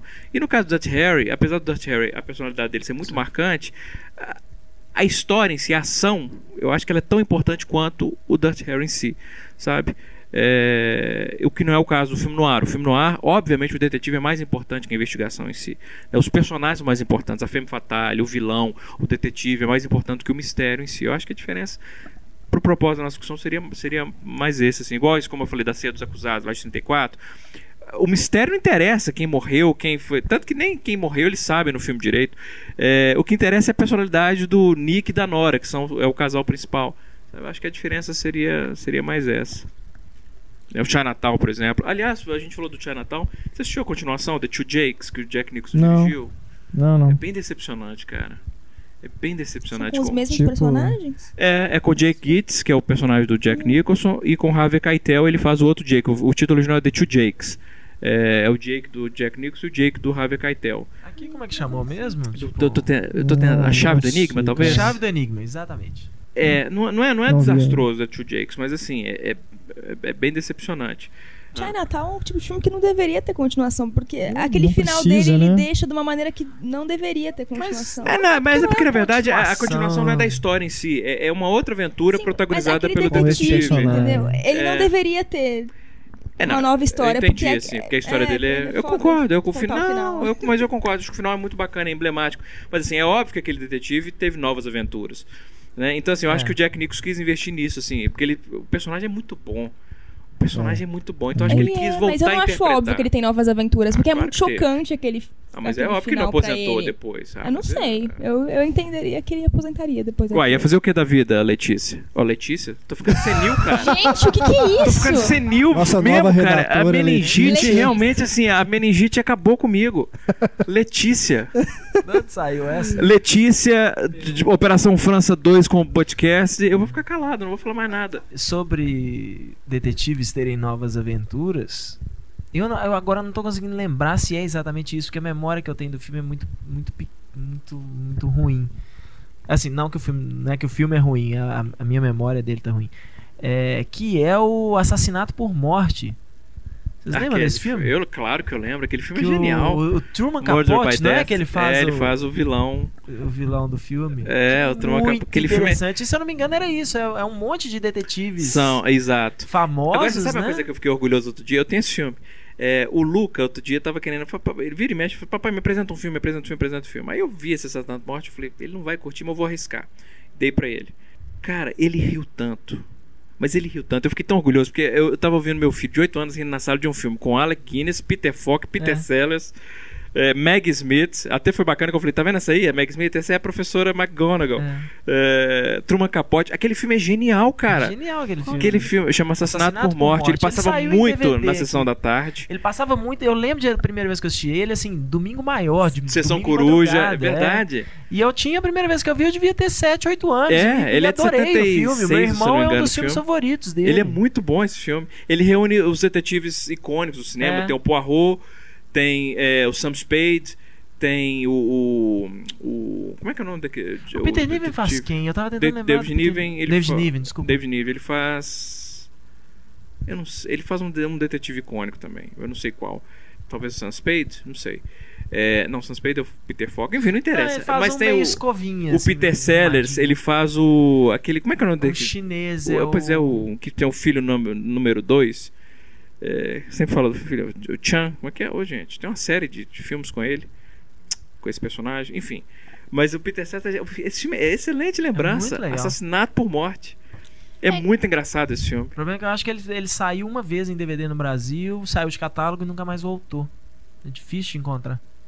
Ele passava muito na televisão. Eu Passava. devo ter visto uns 500 vezes essas sessão coruja e tal. É mesmo. Bacana esse filme. Não, é engraçado, porque eu fui pesquisar um filme, mas acabou não dando tempo de eu ver. Só que eu esqueci de anotar o nome dele. Mas foi o Sidney Lumet que dirigiu, é de um livro da Agatha Christie. Que tem muito dos atores que vocês falaram agora. Assassinato, é o Assassinato Expresso do Oriente. Expresso- Ah, tá. É, o Assassinato Expresso do Oriente, a- a- os filmes da Agatha, da, os, baseados nos livros da Agatha Christie, aliás, eles é, são uma coisa que são sempre muito imponentes, são elenco. Que sempre elenco, assim, esse mesmo, Assassinato no Expresso do Oriente, é o Sean Connery, a, a Meg Smith, o Albert Finney, a, Lauren Bacall, se eu não me engano. É, e é um filme muito bacana. O, o- o- os filmes da Agatha Christie, eh, protagonizados pelo Poirot, né, o Hercule Poirot, que é o detetive clássico dela, ela tinha dois grandes detetives, o Hercule Poirot e a Miss Marple. É, a Miss Marple tem uma série feita pela, pela Angela Lansbury, muito bacaninha também, mas Miss Marple nunca foi minha personagem favorita, não. É, mas o Poirot, é, ele tem vários filmes com o Poirot. O Albert Finney fez esse filme, Assassinatos para Oriente, que é muito bom. Mas o, o Poirot clássico do cinema é o Peter Ustinov, que ele fez Morte sobre o Nilo com a Mia Farrow e Ryan O'Neill, que é muito bacana. É, Assassinato sob o Sol, é, e tem mais um ou dois. é, que são filmes que também vale a pena, vale a pena buscar. O Morte sobre o Nilo é um filme que eu gosto muito e o Assassinato Expresso do Oriente também. Eu também peguei O esse. Poirot é um detetive muito legal. É, é muito bacana. Pô, a Agatha Christie era foda, cara. A Agatha Christie era genial. A Agatha Christie é, é o tipo de, de literatura que muita gente tende a, tende a ter preconceito, que é um é, policial, é, quem é um- mas porra, a mulher é, escrevia muito bem e ela tinha uma imaginação para criar tramas assim que eram e os filmes dela são muito legais, baseados nos filmes no- na história dela. O- recentemente aquele Identidade com John Cusack Sim, sim. me espantou muito, acho que na época eu até escrevi assim, que eles não tenham dado crédito pro caso dos 10 indiozinhos. Porque a história é obviamente baseada no caso dos 10. Porque tem duas versões. O caso dos 10 negrinhos, mas depois ficou preconceituoso falar caso dos 10 É. negrinhos, aí mudaram pra caso dos 10 indiozinhos. É, ela teve que reescrever o final pro cinema. Contrataram ela pra reescrever o final. E Não mudar sei, do livro. Não lembro. Não, não sei, se ela teve que reescrever o final, não. É, Eu vi uma versão do caso dos 10 índiozinhos que se passa na África. É, né? é, que tem. Que tem eles estão numa ilha. Isso. é que eu o- vi quando eu tava na escola, porque eu li o livro, então eu falei, ah, vou assistir o filme também. Faz muitos É, anos que eu não vejo, mas eu lembro que eu muito gostei na tempo, né? época. é. E o final realmente é diferente. Eu Eu ouvi dizer lembro. que foi ela mesma que reescre... pediram É. pra ela reescrever porque disse que É. era impossível colocar o final do livro no filme. Não é impossível não, mas assim, talvez porque eles quiseram, como todo mundo já tinha lido o livro, né, era muito icônico, eles queriam, queriam surpreender É. e tal. É, mas Mas- o Poirot, o Poirot é outro grande detetive, grande detetive. Essa coisa da personalidade, sabe assim, o Poirot é, é- é um cara extremamente egocêntrico, é, extremamente arrogante, presunçoso, mas que é absolutamente genial. É, assim, ele é uma figura e ele se contrapõe no Holmes com isso, que o Holmes é um homem de ação. E o Poirot não, ele meio que despreza quem tem que sair de casa pra investigar o crime. Não, me, me dá os dados que eu resolvo isso sentado na minha poltrona. Eu tinha essa ideia do Sherlock Holmes antes do Não. filme. Não, não, não, No não. Sherlock Holmes ele era um homem de ação, ele era boxeador. Pra começar, o Sherlock Holmes, isso que, isso que eu acho que é bacana, voltando, né, ao Sherlock Holmes. Por exemplo, o Sherlock Holmes tem umas características que eu acho que são muito interessantes, aí dos livros do Conan Doyle. Uma coisa que eu acho que eu queria muito trazer pra minha própria vida, não com, a- com o radicalismo que ele leva, mas, por exemplo, qualquer informação que seja, que ele considere irrelevante para a vida dele, para as investigações, ele esquece. Então, por exemplo, o Watson ficava frustradíssimo dele não saber que a Lua girava em torno da Terra. Aí ele fala: por que, que eu preciso saber disso? O que, que isso influencia na minha investigação? Para que, que eu vou gastar neurônio guardando esse tipo de informação? O outro fato, ele ser viciado em cocaína. Ele era viciadíssimo em cocaína. É, então, essas características do personagem é, que são muito interessantes no, no- no- no Sherlock Holmes, eles resgataram em boa parte nisso no, no filme do Guy Ritchie. Ele tem coisas bem fiéis ao- aos livros do Conan Doyle. Agora, e esse subtexto homoerótico do, do Holmes com o Watson? Eu, pode ser ingenuidade minha, mas eu nunca aprendi isso nos livros. Não, né? Nunca, É. nunca. Nem nunca. nos filmes, eu acho que Não. Nem nos parece. filmes, nem nos filmes. No É, filme. Nesse Ah, último, não, Renato, você Tem. tem a cabeça muito perturbada. Não, não, não sou só eu que, que percebo isso. Não. Tem mesmo. Eu não acho, não. Eu não sei, Tem Renato, sabe uma porque eu acho que hoje em relação dia a gente meio- vive um mundo meio cínico, assim, que você tem, por exemplo, é impossível você ter uma grande amizade entre dois homens sem que as pessoas É. façam Não, mas é porque ele faz exemplo, Você tem que botar que os dois são irmãos, né? Não- Por exemplo, o Frodo e o Sam, Não, não, mas- sinceramente, não, não, eu sempre achei uma babaquice falar o Frodo e o Sam, tem, sabe? Não, assim, eu sei, eu sei, mas é porque no Sherlock Holmes eu percebo que o garoto tá brincando com isso, é, inclusive. propositalmente. É. No 2 que você tá falando? No 2, principalmente. Tem É, uma hora porque que eu não, o. não percebi isso muito. Ah, não. Que o próprio Robert Downey Jr. Tá, parece vestido disfarçado de mulher. Não, mas que, pai, que, que Mas, gente, não, mas a ser- cena. Ah, não, não. não, Larissa, você viu o filme? A Eu vi cena. o filme, eu não acho que Não, tem é essa uma coisa. brincadeira ingênua Entendi. e tudo, mas com É, certeza tem. a o- questão só de, ele de tá, travesti ele tá não quer dizer falando nada, né? Não, não. Perna longa, Não, de forma alguma. Não, é. Claro. Perna longa vestido de mulher. perna longa Não, mas é o o travesti da história da animação, né? A cada dois episódios tem que vestir de mulher. É, verdade. Perna longa vestida de E beijar a é boca do, do, do hortelino, do. É. Enfim. Eu vejo o Sherlock como uma pessoa carente. O Watson é o único amigo que ele tem. Ó, um momento sentimental, né? Sentimental mesmo, porque o Sherlock Holmes ele não é carente. Ele, na verdade, ele é. Eu tô falando no, filme. Ele é. Ele não precisa de outras, de outras pessoas, sabe? Eu lembrei agora do outro filme de Sherlock Holmes. Você assistiu um filme com o Sherlock Holmes é, é, com o Ben Kingsley e o Michael Caine? Que o Ben Kingsley era o Watson e o Michael Caine era o Sherlock Holmes, só que na verdade é, o Michael Caine, o Sherlock era uma fraude.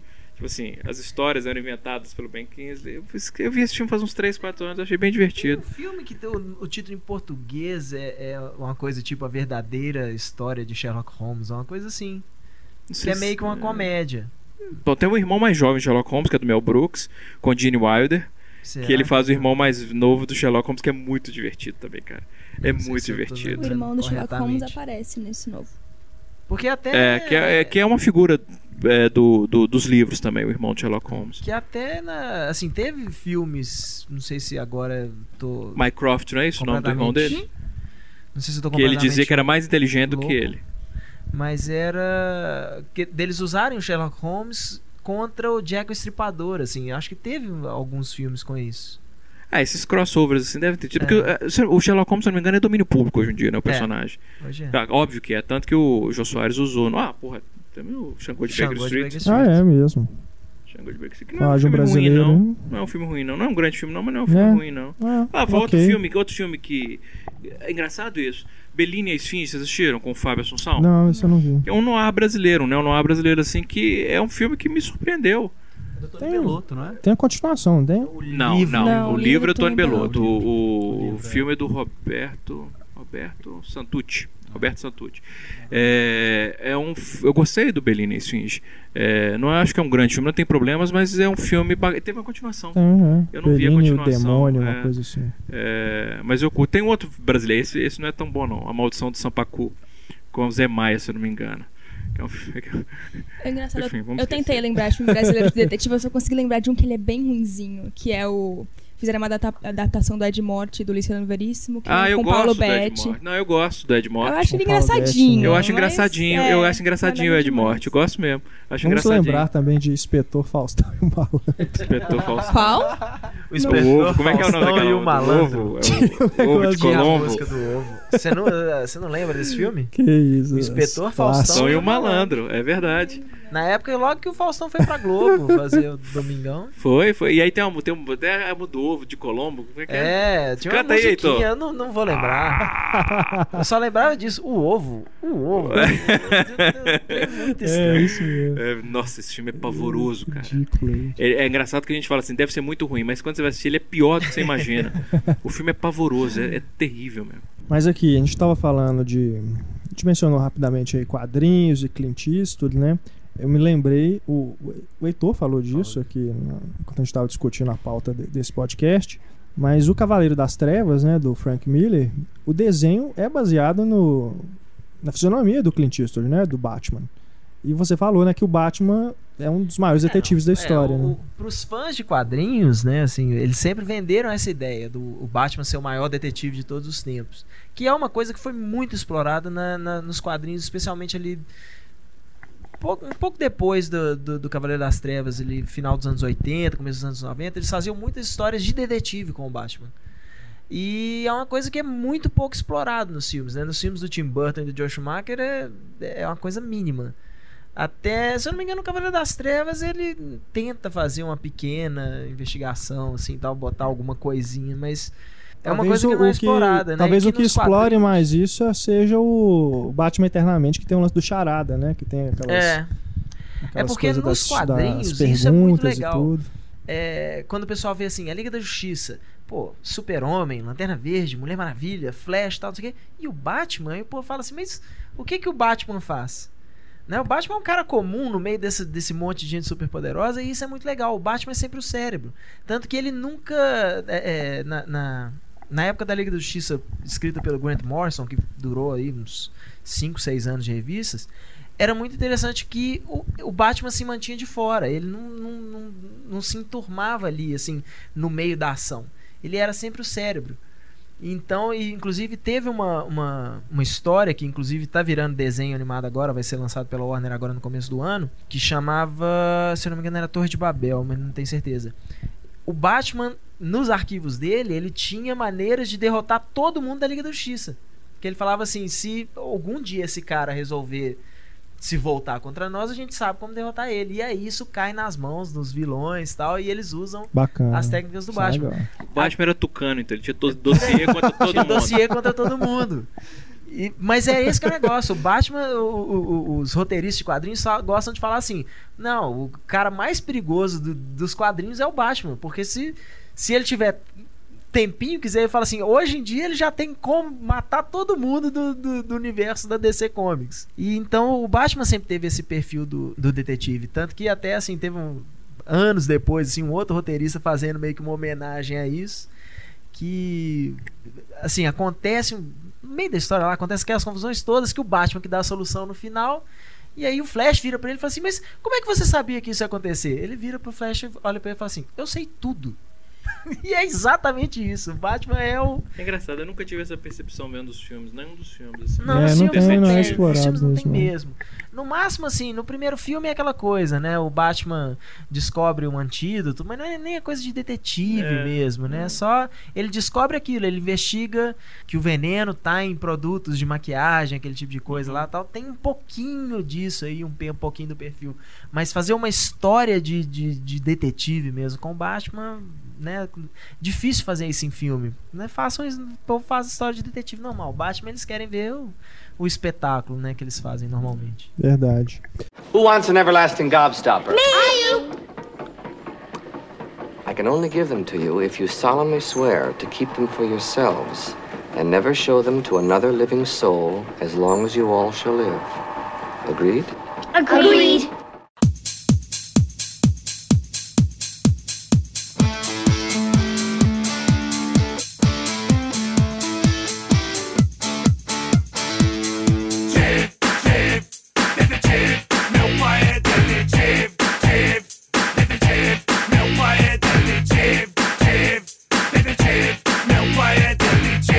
Mas o teu é despachante.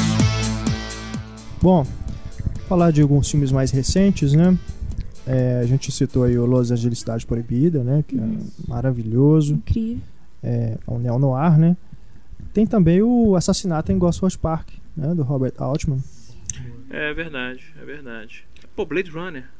Blade Runner. Blade mesmo. Runner é um neo-noir também, é um Verdade. neo-noir genial em que o detetive, a figura é, é extremamente emblemática e que é o Verdade. mais importante pro filme. Uhum. É até pela própria natureza, esse detetive, ele também é um replicante, não é? É. É um grande filme de detetive, o Blade Runner. É. O... E, diga, tenho o Dália Negra também de Neo Noir. Porra, do tem. Brian De Palma. Mas é um, pra mim foi uma grande decepção Dália Negra. Eu acho que a gostei. fotografia do filme é maravilhosa. A história é uma história muito intrigante, a história é real, inclusive. Uhum. Mas o, o filme Eu não curti também, não. não, não curti mesmo. E o Brian De Palma, aliás, engraçado, eu tava vendo Missão. Eu vou confessar uma coisa besta. Eu tava vendo Missão Impossível de novo. É, o primeiro com, com- essa semana. E chegou no final do filme eu chorei. Você sabe por que eu chorei? Pela perfeição técnica da sequência no trem. Como ele monta, desde o momento em que ele sai, que perce- que o, que o John Voight sai é, para pro teto do trem e o Tom Cruise vai atrás e aquela sequência toda. Quando chega no final, assim, que ele vai green light, red light e, e eu comecei a chorar e o Luke tava lá e falou assim, "Pô, por que você tá chorando, papai? Não tem nada de emocionante. Meu filho, você não vai acreditar, papai tá chorando de tão bonito que é a, a- a competência técnica do, do cara, de tão, de tão lindo que ele fez isso. E aí eu comecei a, aí eu comecei a falar com o Luca, porque eu tô tentando, né, meio que começar a educação cinematográfica dele. Comecei a falar sobre Brian de Palma pra ele.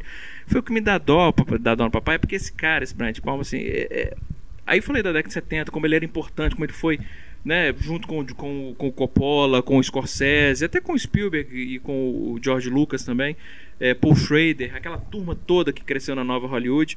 E desses todos, o Brian de Palma é o que menos conseguiu independência como cineasta depois. Verdade. E todo filme do de Palma que você assiste tem pelo menos dois ou três momentos em que você olha e fala assim: puta que pariu, bicho, que esse cara é foda, Missão Marte. É. Tem dois ou três momentos que você vira e fala: o que, que é aquela cena, aquele plano sequência na, na nave, que a nave vai girando, né, que é uma referência a 2001, ou no Olho de Serpente. Olho de aquele- Serpente, é.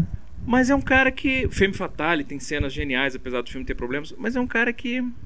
Ele não conseguiu. Mas é um, um lado dele é, é Estabelecer. ele não ele Tá eu acho que ele não voltando, né, quis se estabelecer. eu lembro de de assistir no, no Missão Impossível, na, na época, as, as entrevistas de divulgação, e ele falando isso, assim, que ele não tinha interesse em fazer filme de estúdio. Mas, assim, que ele achava aquilo um saco. Ele falava assim, pra fazer, eu faço tão bem quanto qualquer um. Sim, mas ele não tá não- quase é- é- simplesmente ele não tinha interesse Por exemplo, em o tipo de Redacted, o Redacted, que é um bom filme, inclusive. É, me lembra- é um pouco, né, Bruxa de Blair, de certa forma, mas assim, é, é um bom filme. É, foge muito do É, dele, porque assim, depois do Redacted, o que, que ele fez? dele. Nada. Nada, depois do Redacted, útil. nada. Pois é. Ele tá com Ele um projeto ensaiou agora. vo- fazer uma, uma continuação dos Intocáveis. Desintocável. Que o Cara, os projeto Intocáveis, puta que pariu aquele saco. filme, bicho. É Intocáveis é sensacional. isso demais. é- Como é que pode? A, a sequência da, da escadaria, que é Não, uma referência, né? é- Obviamente, ao É. Coração do Potequim. Uma Não, grande não só isso. homenagem. É uma grande. Mas não só isso. É a- a- a- o apartamento do Malone, do personagem do Sean Connery, Sim, aquele plano de sequência nossa. que é. Bicho, aquele cara é sensacional, é brilhante. Ele não fazer mais filme é um negócio assim que dói. É, e agora ele Dói. tá, tá voltando. Acho que esse ano ele começa a um filmar projeto, é, um esse suspense erótico, né? Ele falou que vai voltar os thrillers eróticos com a Rachel McAdams e Uh, o. é mesmo? Ah, sim, E a Numi ele- Rapaz, a né? É verdade. Nossa, você tá brincando comigo. Sério, sério. Nossa, eu vou começar a preparar o lubrificante desde já. To- tomara Acho que- que, acho o que a projeto vá Não, pra frente, tava- né? o Femme Fatale, bicho, o que ele faz com a É. Holding. Rebecca Rebecca Holding, Rebecca né? Estamos. Hã? Estamos. o nome dela. Ah, é Romin, pronunciável. Rominha, Rebecca Romin. Rebecca Romijn. Cara, que É delícia que, ela, que ele faz com ela naquele filme. não, e não só isso. Você pega os É. filmes dele da década de, de, de final de 70, início de 80, você vê Sim. dublê de corpo. É, ele, ele tem um. Ele É, tem uma. nossa. Até o primeiro Não, não sei se é o primeiro filme dele, mentira. Não sei se é com a. Que é com a Eu tava vendo, os primeiros filmes dele tem, um- tem um- alguns que nem título em português tem. Acho que nem chegaram a ser lançados. Ele fez Tem um muita chama- coisa, é, né? tem um com a Margot Kidder, que ela faz uma. que é a Lois Lane, né? É. É, que ela faz gêmeas. Que Ah, me deu branco o total o nome. do É. filme agora, cara. Porra, mas é um filme muito interessante e que tem uma cena de assassinato muito surpreendente. É, mas que ela tá muito bem no filme, era linda, Margot Kidder. Sim, sim. É, e ela tá muito bem no filme e tem umas sacadas do Brian De Palma. Se você vê desde essa época, esse cara ele sabe filmar e não é só isso, ele sabe explorar sexualmente as atrizes. Sim. Então, quando você fala um, um thriller erótico, a Rachel McAdams, número a parte, eu falo sempre que eu não crio expectativa pra filme nenhum, mas, Mas esse, obviamente, eu já vou começar a, a economizar camisinha, lubrificante. Que isso. O Renato falou ontem que Ai. a Naomi Rapace é muito sem graça. Agora ele Ah, tá você tá lá. brincando. Eu acho. Ela é muito sem graça. Ah, é. Cara, você é brincando. Ah. Você assistiu? Ela, Eu, eu, eu, vi não, o, o- Os Homens que Não Amavam as Mulheres. eu não gosto do sueco, filme. Eu não, eu não gosto do filme. Mas ela tá uma delícia no filme. Mas é aquela coisa meio an- andrógena, gótica, sei lá, que é, que é a mesma coisa da menina É, agora no da do Lisbeth David Salander- Não, Fincher. eu não sei porque eu não vi o do David Fincher, mas pelas, pelas imagens, eles radicalizaram demais. É, Porque, por exemplo, ela não tem sobrancelha, É. esse tipo de coisa assim. Ela, ela é uma versão extremada da, da Lisbeth Salander do, do sueco. Que, repito, o filme não é bom, o sueco. Aham. Mas a, a composição dela, eu acho que é uma composição Mas muito Sim, bacana. é não, porque, sim, é mas o é- Fincher parece Fala assim, foi... ela como a mulher, pra ter aquele Ah, eu sex acho ela, appeal, cara, eu acho ela não- muito bonita. Mas é gosto. porque no, no- Mas é o meu estilo, né? Branquinho do Uhum. cabelo preto, aí não tem jeito. Mas no, no, no filme do Fincher parece que eles tentaram ser bem fiel mesmo ao livro. No livro é uma, não é uma mulher de 1,50m, eles falam, o cara fala que ela é completamente reta, assim. Não tem curva, não tem peito, não tem bunda. não- É um menino, você olha assim que parece. Por que um não chamaram menino então a. Tilda Swinton pra fazer? Porque ela é grande pra caramba, É bicho. Eu conheci a Tilda Swinton lá no É, Ibit é, Fest. você falou, é. Cara, ela é muito alta. E mulher alta me intimida. Eu tenho essa coisa meio. eu- sério, eu, é engraçado. você- Eu não sei, Larissa. Eu, sinceramente, eu- eu- é engraçado isso. Quando eu fico perto de uma mulher muito alta, eu fico intimidado, eu fico me sentindo meio que anãozinho. Não é- não é não, eu fico me sentindo impotente. Mesmo, impotente no sentido de realmente assim, de, você entendeu, sabe? É, então, assim, a Tilda Swinton, quando eu conheci ela em- lá no, eh, em Urbana, é, que eu fui, eu fui conversar com ela, então quando eu, quando eu cheguei, eu já achei ela muito alta e bonita, o que me surpreendeu isso. É porque se- ela, ela pode estar linda em alguns filmes, mas horrorosa em outros, né? Mas É. estava bonita e tal. Mas ela tem um estilo bem andrógeno mesmo. Sim. Mas bem alta. E eu fiquei, eu me senti muito intimidado. Mesmo assim, eu fiquei. Quase que eu falei com ela assim, eu sou impotente. Não que eu seja. Ela, ela podia interpretar o David Bowie aí, talvez, na cinebiografia. É verdade, ela parece o David Bowie, gente. eu falei esse negócio de ser impotente. Agora, filho. Vou esperar os e-mails no Eu tô próximo. esperando já as imagens do. As montagens do Hélio. Do Hélio Francis. do Hélio Francis. Comigo, impotente, tomando A tio da suíta em cima de você, pisando em você. Tio da Suíta em cima de mim e eu dizendo pra ela, eu não dou conta. Mas aqui, a gente falou aí do Millennium, vou aproveitar e falar então do Seven e do Zodíaco, né? Sim. Que também são filmes mais de investigação, né? É, eu não sei se eu diria que nenhum dos. Eu sei se eles são filmes de detetive, não. O Zodíaco tem bem essa coisa do. Mas é investigação mais do que o. É. Porque, na verdade, o, o personagem do Jake Gyllenhaal não é detetive, né? Ele é um é um Apesar de agir como tal, mas né? age como tal. E aí o que me lembrou também o Intrigas do Estado, que é um filme sobre jornalismo investigativo. Aí Esse é com o Ben Affleck? É. Ben É. Affleck, o Russell Russell Crowe e a Rachel Que é um McAdams, bom né? filme. Ah, mas aí de Sim. jornalismo investigativo tem Mas eu não acho. É, porque senão a gente começa Não, a é, entrar eu no Todos os assim, Homens do Presidente, é. que é um filme de Sim, detetive também, é. né? É, é só um exemplo, assim, porque ali é o, é o papel do o jornalista desempenhando o papel de detetive. Uhum. Uhum. E um outro, assim, também nesse sentido de filmes que não são de detetive, mas são de detetive, o Amnésia. Do, do Pô, Nolan, grande É, lembrança. é- que Grande o lembrança. personagem do Guy Pearce é Grande lembrança. Ele é um detetive dele mesmo, inteiro né? Sem quem dúvida. ele é, né? Sem Já o. Insônia é de detetive. O Alpatino faz um detetive mesmo, não é? Qual? O Insônia. Insônia. Insônia faz, é. faz um detetive que vai investigar um homicídio no Alasca, se eu não me engano. É, aliás, eu assisti as duas versões. Eu assisti a versão com o Alpatino e a versão com a Stellan Skarsgård, que é a versão sueca. É, os dois filmes são muito bons e os dois são tem essa coisa angustiante do cara não conseguir dormir, que você sente isso mesmo, assim, o cara ficando exausto e tal. São dois bons filmes. É, são, a- aliás, a refilmagem é muito fiel ao original. Mas, de novo, eu também não acho que seria um filme de, de detetive. É um filme É. mais procedural, mais de investigação do que o personagem em si. Tem Dos- um, tem um filme que é uma homenagem assim aos filmes de detetive. É um filme de detetive que ele tenta usar elementos do noir assim, mas o problema o problema é um problema de direção mesmo, que pegaram o Tony Scott pra fazer o filme. E aí eu acho que o Tony Scott tipo olhou e falou que homenagem bosta nenhuma. Vamos fazer um filme de ação mesmo, que é o último Boy Scout. Que é o Bruce Willis como Bruce um detetive Willis, particular, é. o Joe Hallenbeck, que ele apanha o filme inteiro. assim, ele é apanha esse mais do que o Indiana começo Jones. ele encontra o cara no armário dele. Esse Exatamente. filme é engraçadinho. É, é muito é. legal essa cena, É. inclusive. Assim, É é- o nome do cara.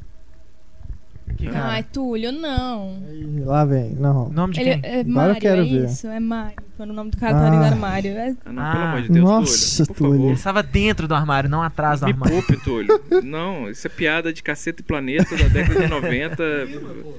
Nossa. Mas é, é- essa cena inicial Renato, assim mostra isso, que ele maneira. tem um, um pensamento de né, Verdade, um- um- verdade. Ele vai ligando os, Mas o filme não é muito bom, coisinhas. não. Não, mas- poderia ser, assim. O negócio é que como é, como é o Tony Scott, o Bruce Willis, tal, transformaram num filme Eu nem lembrava que esse filme era do. Tony Scott. Tony Scott. O último Boy Scott. Tem Ah, uma- Você falou agora, eu lembrei de um, achei que você ia ter falado aí quando você falou que é uma homenagem. Que é um filme também que não é grandes coisas, não, mas ele é divertidinho porque ele é uma referência. Ele é uma homenagem a todos os filmes de detetive, principalmente o Noir, que é o Cliente Morto Não Paga, com Steve Sim, com Martin. Steve Martin. E que tem uma. que é do filme do Rob Reiner. E que tem uma coisa muito interessante no filme, que é a coisa técnica. Que eles pegam o Steve Martin e colocam ele em, dezenas de filmes no ar. Então ele contracena com o Bogart, ele contracena com o Peter Lorre, ele contracena com o Kirk Douglas, eh, com o Robert Mitchum. Eh, tecnicamente, a montagem do filme é uma montagem muito impressionante. Eh, mas como ele é um filme feito de recortes de filme no ar, é óbvio que a história dele não tem como ser uma, uma grande história, né? Mas é um filme divertidinho, Cliente Morto Não Paga, chama Dead Men Don't Wear Plaid. É um filme de 80 e- Já que você Quatro. falou aí do Steve Martin, a gente não pode deixar de esquecer da Pantera Cor-de-Rosa. Azul. Ah, é verdade, né? é um filme de, é um filme de detetive. Que É. o Steve Martin fez aí os dois Mas últimos, mas né, o Peter, Peter Sellers, Sellers- É, Peter imortalizou o personagem no cinema. Eu não E tive que- coragem de assistir esses dois últimos. Você sabe que é engraçado? Eu, eu até gosto do 2, a Pantera Cor-de-Rosa. Ah. O 1, tem uma cena do 1 um, da Pantera Cor-de-Rosa. Tô falando do Steve Martin, né? Que é a cena que ele tá tentando aprender a falar I'd like to buy an hamburger. que essa cena, pra mim, É juro, mesmo. é uma das melhores coisas que o Steve Martin já fez na vida. Juro. É muito boa. É uma das mesmo. melhores coisas que o Steve Martin fez na vida mesmo. Assim, essa cena ela é perfeita. Ela é perfeita. A, a figura, a figura, a atriz que faz a professora é genial. A montagem da cena é perfeita. O é, é sensacional. O filme não é grande coisa, mas essa cena, o filme vale por essa cena. E o 2 é divertidinho. O 2 é divertidinho. Agora falando de detetive, o, o, o filme o tem a Pantera Cor-de-Rosa de 62 que é com né, do Blake Edwards e tem o A Shot in the Dark, que é o segundo filme do Inspetor Clouseau, Sim. que eu acho que ele é um filme de detetive mais clássico do que a Pantera Cor-de-Rosa. Porque a Pantera Cor-de-Rosa, ele é mais uma comédia. O segundo filme é uma investigação do tipo quem é, o É criminoso. verdade, é mesmo. É, e é bem divertido também. Sim. Né, O Peter Cell, o Inspetor Clouseau é genial. cara. É. E tem o filho da. Pantera Cor-de-Rosa com o Roberto Benigni. A gente- Melhor a gente Não, melhor, esquecer. deixa, não, vamos comentar isso. Não. Ah, tem o Austin Powers, gente. O Austin Powers é o detetive. Não, ele é espião. É agente secreto. É espião. Ele é espião, aí é outro gênero. Outra coisa. E o Fogo contra Fogo? Não, não Aí é um mais policial, Aí, de né? novo, é um filme policial. É um filme policial. Apesar de ser um puta filme Não, policial. filmaço, mas eu não né, acho que eu não chamaria de filme de detetive, É. não. De novo, eu acho que o filme detetive é aquele assim, em que a personalidade do detetive é o mais importante do que, do que a investigação. Mas ali tem a, a O personalidade. confronto forte, deles é né? mais importante, mas existe o arco dramático deles, um complementando o outro. Não é, não é, você não pode falar que o Vincent Hanna, que é o personagem do, do Al Pacino, o detetive, é a figura. Tipo, o filme, o- esse filme é sobre o quê? É sobre a personalidade do Vincent Hanna. Não é isso. Só. E um filme de detetive, é, o filme é sobre o Sherlock Holmes. Não interessa a investigação. É o Sherlock Holmes, é o Poirot, é o Sam Spade, é o Nick do, do, do, da- do The Thin Man, entendeu? É, acho que é mais, é mais por aí. É o Rick Deckard. Me deu uma puta vontade de ver Blade Runner agora também, de novo. Blade Runner que vai ganhar uma continuação, um remake, prequel. Eles ainda não sabem o que vai ser, mas Ah, vai? Né, teoricamente é o próximo projeto do Ridley Scott. É, aliás, me, me respondam uma coisa, vocês que trabalham no cinema de cena, que esse site é extremamente informativo. Eu ainda não consegui é, conclu- chegar a uma conclusão. O Prometheus, ele, ele faz parte da série Alien? Ninguém Mais tá ou dizendo. menos. Ninguém tá É um, confirmando. é um pre- sim, ninguém quer, ninguém quer admitir, mas é um prequel do É. Alien. Tem Ninguém quer de- admitir, mas é. Eu vi o trailer, me pareceu, inclusive, esteticamente me lembrou muito o Oitavo Passageiro. Sim. Mas assim, eu fiquei na dúvida. É, Mas se por um lado ele tá querendo esconder que o Prometheus é um- uma prequel, ele depois falar que vai fazer Blade Runner 2, pô, É. pelo amor de Deus, né? Não, o Ridley Scott não tem. É. Não esquenta a cabeça com essas coisas, não. Ele, quando ele Só- quer, ele se vende numa boa. Só falta chegar aqui no Brasil e eles colocarem o título Alien Prometheus. É. Não, pior, meu amigo. Renato. É Prometheus, Alien 5, né? Você acabou de. Você sabe, né? É igual o Rambo. Favor, acabou de cunhar isso. o título brasileiro de Prometheus.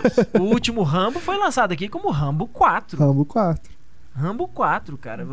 Eles eh, ia chamar John Rambo, aí depois vira Rambo. e É. Aqui no Brasil eles foram na, Aliás, na lata. Rambo vocês 4. viram que o Paul mudou de título, né? Mudou, o subtítulo. Cara, mudaram o subtítulo. Eu tenho a impressão que a gente colaborando nisso aí, cara. Será? Não, ele não vai chamar Pauline. Você... Não, Paul é porque ia chamar Paul, Paul contatos imediatos com, essa, essa, com essa figura. figura. Mas Agora vai chamar Paul o Alien Fugitivo. Uai. Ah, mas é muito.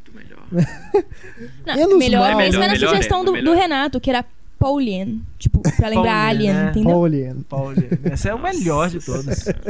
Então, Só botava um hífen com o IE do lado. Assim. Ah, isso é genial. Ai, ai. Mas aqui, só finalizando aqui nosso debate, é, eu lembrei aqui também do, dos irmãos Coen, o Gosto de Sangue, o Fargo. Não pode considerar como filme de detetive. Conselho né? Fargo, principalmente, né? É, o personagem da, principalmente. Eu da não gosto de sangue até-. Eu gosto de sangue de certa forma, mas É. o Fargo principalmente. Sim, sim. Ela é uma detetive. E eu até, é engraçado. Eu gostaria de ver outros filmes protagonizados pela, É, pela é? Marge Gunderson. Sim, é uma personagem muito interessante. Né? Ela, ela é uma espécie de Miss Marple. É roça, é. Não, se bem que a Miss Marple era da roça também. Só que a roça britânica é diferente da roça texana, né? Assim. Mas, é. Porra, é mesmo, é uma detetive Né? legal ela. Seria bacana. McDormand. E o Máquina Mortífera? Máquina Né? Vertigo é bacana, né, cara? Máquina A Vertigo. dupla, né? É, é. Mas aí, aí a gente já entra em outra história, é, que é a questão das duplas policiais, que pode É. até virar um tema de podcast também, porque Sim. porra, a quantidade de filme que tem Nossa, né, de, de policiais good cop, bad cop, ou, ou pelo menos essas, né? É, o Murtaugh, Murtaugh não, Murtaugh é do Danny Glover, e o Riggs, o Riggs é um detetive suicida, mas não, eu não, eu não sei se é um filme detetive não, eu acho que é, é mais isso, porque é- o que importa ali não é a figura do detetive, É. é a dinâmica dos dois. Sim, sim, exato. né? O cara que tá prestes a aposentar com o cara que tá prestes a se matar. Sabe? É, É, não, depois acho que vale a pena a gente realmente Falar, fazer um podcast sobre policiais duplas e falar sobre policiais. Máquina Mortífera, que é muito legal. É muito É bacana. uma série fechadinha, né? Todos do Richard Donner, né? É, É. ele ah, teve papo de ele fazer os cinco, né? Durante muito tempo aí, mas agora os Ainda dá tempo, né? Se a gente for pensar, ainda dá pra fazer, Mas né? o Donner é outro Mas que ele já aposentou meio- também. já não largou, Quem né? aposentou? O Richard Donner. Richard Donner aposentou. É, ele hoje Pra ele direção, produz, acho que o né? último dele foi o Timeline. Acho que agora ele é, É. só produtor. É Não, foi o 16 quadros. Ah, 16 quadros, O último, desculpa. que é É. bem legal, inclusive. Como diretor, ele aposentou. O timeline, né? Não, A timeline é bem fraco, mas o 16 quadros é 16 quadros eu achei é muito bem dirigido. É legal, cara. É. é legal.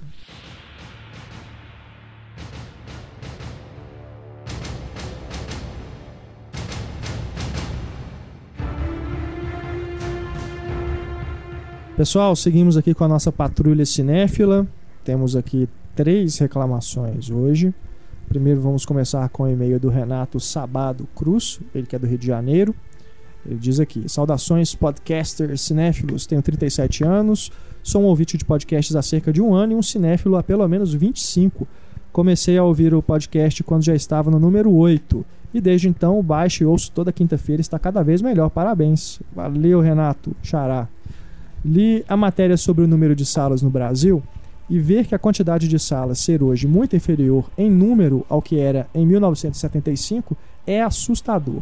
Ao mesmo tempo, percebi que uma teoria minha estava correta, porque fica claro que, em termos relativos, a quantidade de salas diminuiu, já que hoje, ao contrário de anos atrás, tem-se o mesmo filmes exibido em quatro formatos diferentes: dublado 2D, legendado 2D, dublado 3D e legendado 3D efetivamente é como se o número de salas disponíveis tivesse caído pela metade, ou um quarto, considerando a quantidade de filmes 3D em exibição. É bacana, nunca tinha pensado Não nesse, é? nesse lado, não. Realmente, Se levando isso em pensar, consideração, Sim, diminuiu o número Tem de mais salas. quando é o estreia filme amanhecer, é pra como se tivesse 500 salas no Brasil. É, porque são é. essas 500 com passado do resto. Teve um shopping, eu lembro de alguém ter postado uma foto no Twitter, alguma coisa assim, disso, do amanhecer em seis Sim, salas. é, eu vi PH isso. Shopping. Duas salas só. É, esse caso do Amanhecer foi realmente um absurdo, né? Mais da metade das salas do Brasil passando o mesmo filme e nem era 3D. Nesse caso foi só 2D, né? Mas no, no Rio, por exemplo, o BH Shopping tem 10 salas, ele passou em 6. É, Por umas duas, três semanas. realmente assustador. Mas ah, em número também as salas são menores que na década de 70. A gente tinha mais de 3 mil salas na década de 70.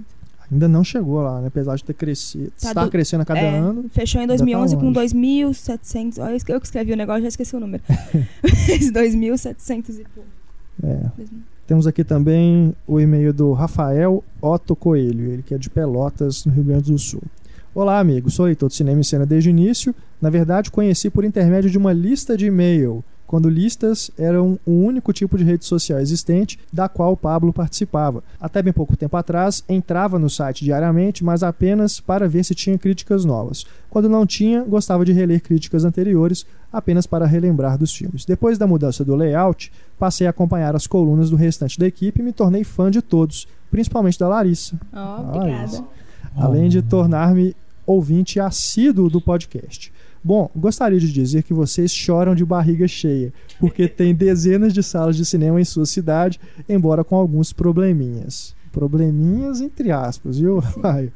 Eu moro em Pelotas, no Rio Grande do Sul, cidade com 400 mil habitantes, que já teve mais de 20 cinemas de rua, os quais foram gradativamente se transformando em igrejas, até que o último, o saudoso Cine Capitólio, virou estacionamento. Imaginem, o cinema onde meus pais assistiram aos clássicos, onde eu assisti a ET, cheio de carros estacionados dentro, em frente da tela que ainda está lá. Olha, Ah, legal, pelo menos eles manterem a. a- virou um drive-in, Aqui né? em Belo Horizonte tem uma loja do Ponto Frio, que era um cinema, e eles mantêm o projetor. Vocês já viram? É no centro, eles mantêm o projetor. Um puta projetor antigo no meio de uma É loja do mesmo? Ponto Frio, que era um cinema. Ah, eu sei, sei onde que é, é verdade. Eles é mantêm o mesmo. projetor lá. Qual que era? essa? Virou tipo. Ah, o nome eu não, não Não, não lembro. sei. mas- É ali na. É na Rua Curitiba. Na Curitiba, é. O Rafael diz aqui, ó. Como vocês costumam dizer, cinema é a nossa religião. E é um sacrilégio estacionar carros dentro do nosso templo. Onde estava a prefeitura de Pelotas ao assinar o alvará permitindo isso? No mínimo foi omissa, mas eu não me surpreenderia se alguém tivesse levado algum por fora. Bom, hoje temos aqui três coisas que podem ser chamadas de salas de cinema. Todas da Arco-Íris, que não sei se é uma rede grande ou se só tem aqui. Elas têm som péssimo, além de passarem quase que só blockbusters. Me espantei ao ver no jornal que a Pele Cabito estava em cartaz lá, mas menos de uma semana depois saiu justamente para dar lugar a Alvin e sua turma. Sacanagem. Pô, foda, né? É sempre assim, quando entra um filme que não seja blockbuster, fica uma semana e pronto. Filme em 3D, Eu eu nem faço ideia como é a sensação. Como é que passa a cabeça de um programador? Eu não entendo isso. Essa, o programador, que tipo de sala que ele acha que ele mantém? Em que uma semana ele tem a pele que habita, e na semana seguinte, no mesmo espaço, ele tem alvos esquilos 3. Você vê que o cara não tem a Não é? menor noção do que ele tá fazendo, assim. É. Ele tá julgando títulos na tela. Ele não, Se não tem... bobear, ele queria, ele tava só esperando o Alvin. Aí, tipo, ah, esse pele cabido tá sobrando aqui, eu vou colocar ele cá. Imagina pra isso. tampar o buraco na programação. é, dureza, né, gente? E pra terminar aqui a patrulha, temos o, a mensagem do Bruno Medeiros de Niterói, no Rio. Sou estudante de administração e tenho 22 anos. Moro em Niterói e como nos cinemas daqui andam estreando somente filmes que não me interessam, resolvi tirar um dia para ir na Barra, mais especificamente no UCI New York City Center, o qual considero um dos melhores, se não o melhor complexo do Rio. Aproveitei para conferir Na verdade, Hubble não é no 3D. Rio, né? É em outro país. Porque outro é longe demais aquele É, negócio. é, eu nem, nem- não consegui nem chegar É lá. longe bicho. demais. Não, eu Quando eu tive fui. no é, Rio, é um porque era bem, muito É longe. bem imponente, assim. É, realmente as salas são boas, é- são muitas salas, mas o negócio é longe demais, cara. Não é no Rio de Janeiro. Você não pode falar, tá, já que eu tô no Rio, eu vou ali no. Não, você tem que fazer outra viagem pra chegar no cinema. E o Bruno diz aqui que foi lá, assistiu o Hubble 3D IMAX e Missão Impossível 4 também IMAX e aproveitou para ver o novo filme do Spielberg, O Cavalo de Guerra. Ele pegou a sessão das 19 horas e, para surpresa dele, teve a sessão foi de péssima qualidade. né? Diz aqui que ele tinha acabado de sair da sessão IMAX, mas que a audição ainda estava muito boa. Ele fala aqui, posso afirmar que o som da sala 5 do UCI estava ridicularmente baixo e em mono. O som vinha da tela e das caixas laterais e as caixas laterais estavam lá só para enfeite. Posso dizer que um bom home theater seria bem mais eficiente do que aquele som ridículo. Por sorte, o público era bem educado e fez o mais completo silêncio durante o filme, o que ajudou um pouco. Isso é foda mesmo, né? Quando liga só. Não, mas é uma benção Só ter um povo bem né? educado, né, gente? É melhor que ter uma. uma... O som É. do Cavalo de Guerra do Del Rey, é, do cineasta Del Rey, quando eu assisti também, tava Também. bem baixo. Engraçado ontem também, no Cidade também. baixo. E é Será que não é prejudicial, gente. É um filme de guerra. né? Vai ver que o filme é só É, que é dois engraçado canais, isso. né? É, Igual os do Woody Allen, né? É, Esse filme resolveu fazer uma coisa bem. Os do Woody Allen, todo mundo reclama quando sai o Blu-ray, assim, ah, mas só tem um canal. Assim, mas o filme é um canal, ele fez filme mono mesmo. Mas bem baixo, bem baixo. E ele diz aqui também que essa sala, a mesma sala 5 do UCI, UCI New York City Center estava com problema no projetor. Diz aqui o, Bruno. Eles estão claramente economizando a lâmpada, porque o filme estava muito escuro. Não, em cenas no interior das casas somente se enxergava os personagens e olhe lá. muitos cinemas do mundo inteiro fazem isso mesmo. Eles usam a lâmpada do projetor é, numa intensidade bem menor do que o recomendado, porque eles acham que se economiza a lâmpada, que lâmpada é caro. É, o que é uma idiotice, porque é errado além de tudo, porque ela tem um número de horas pré-estabelecido. Não interessa a É. intensidade, ela não faz diferença.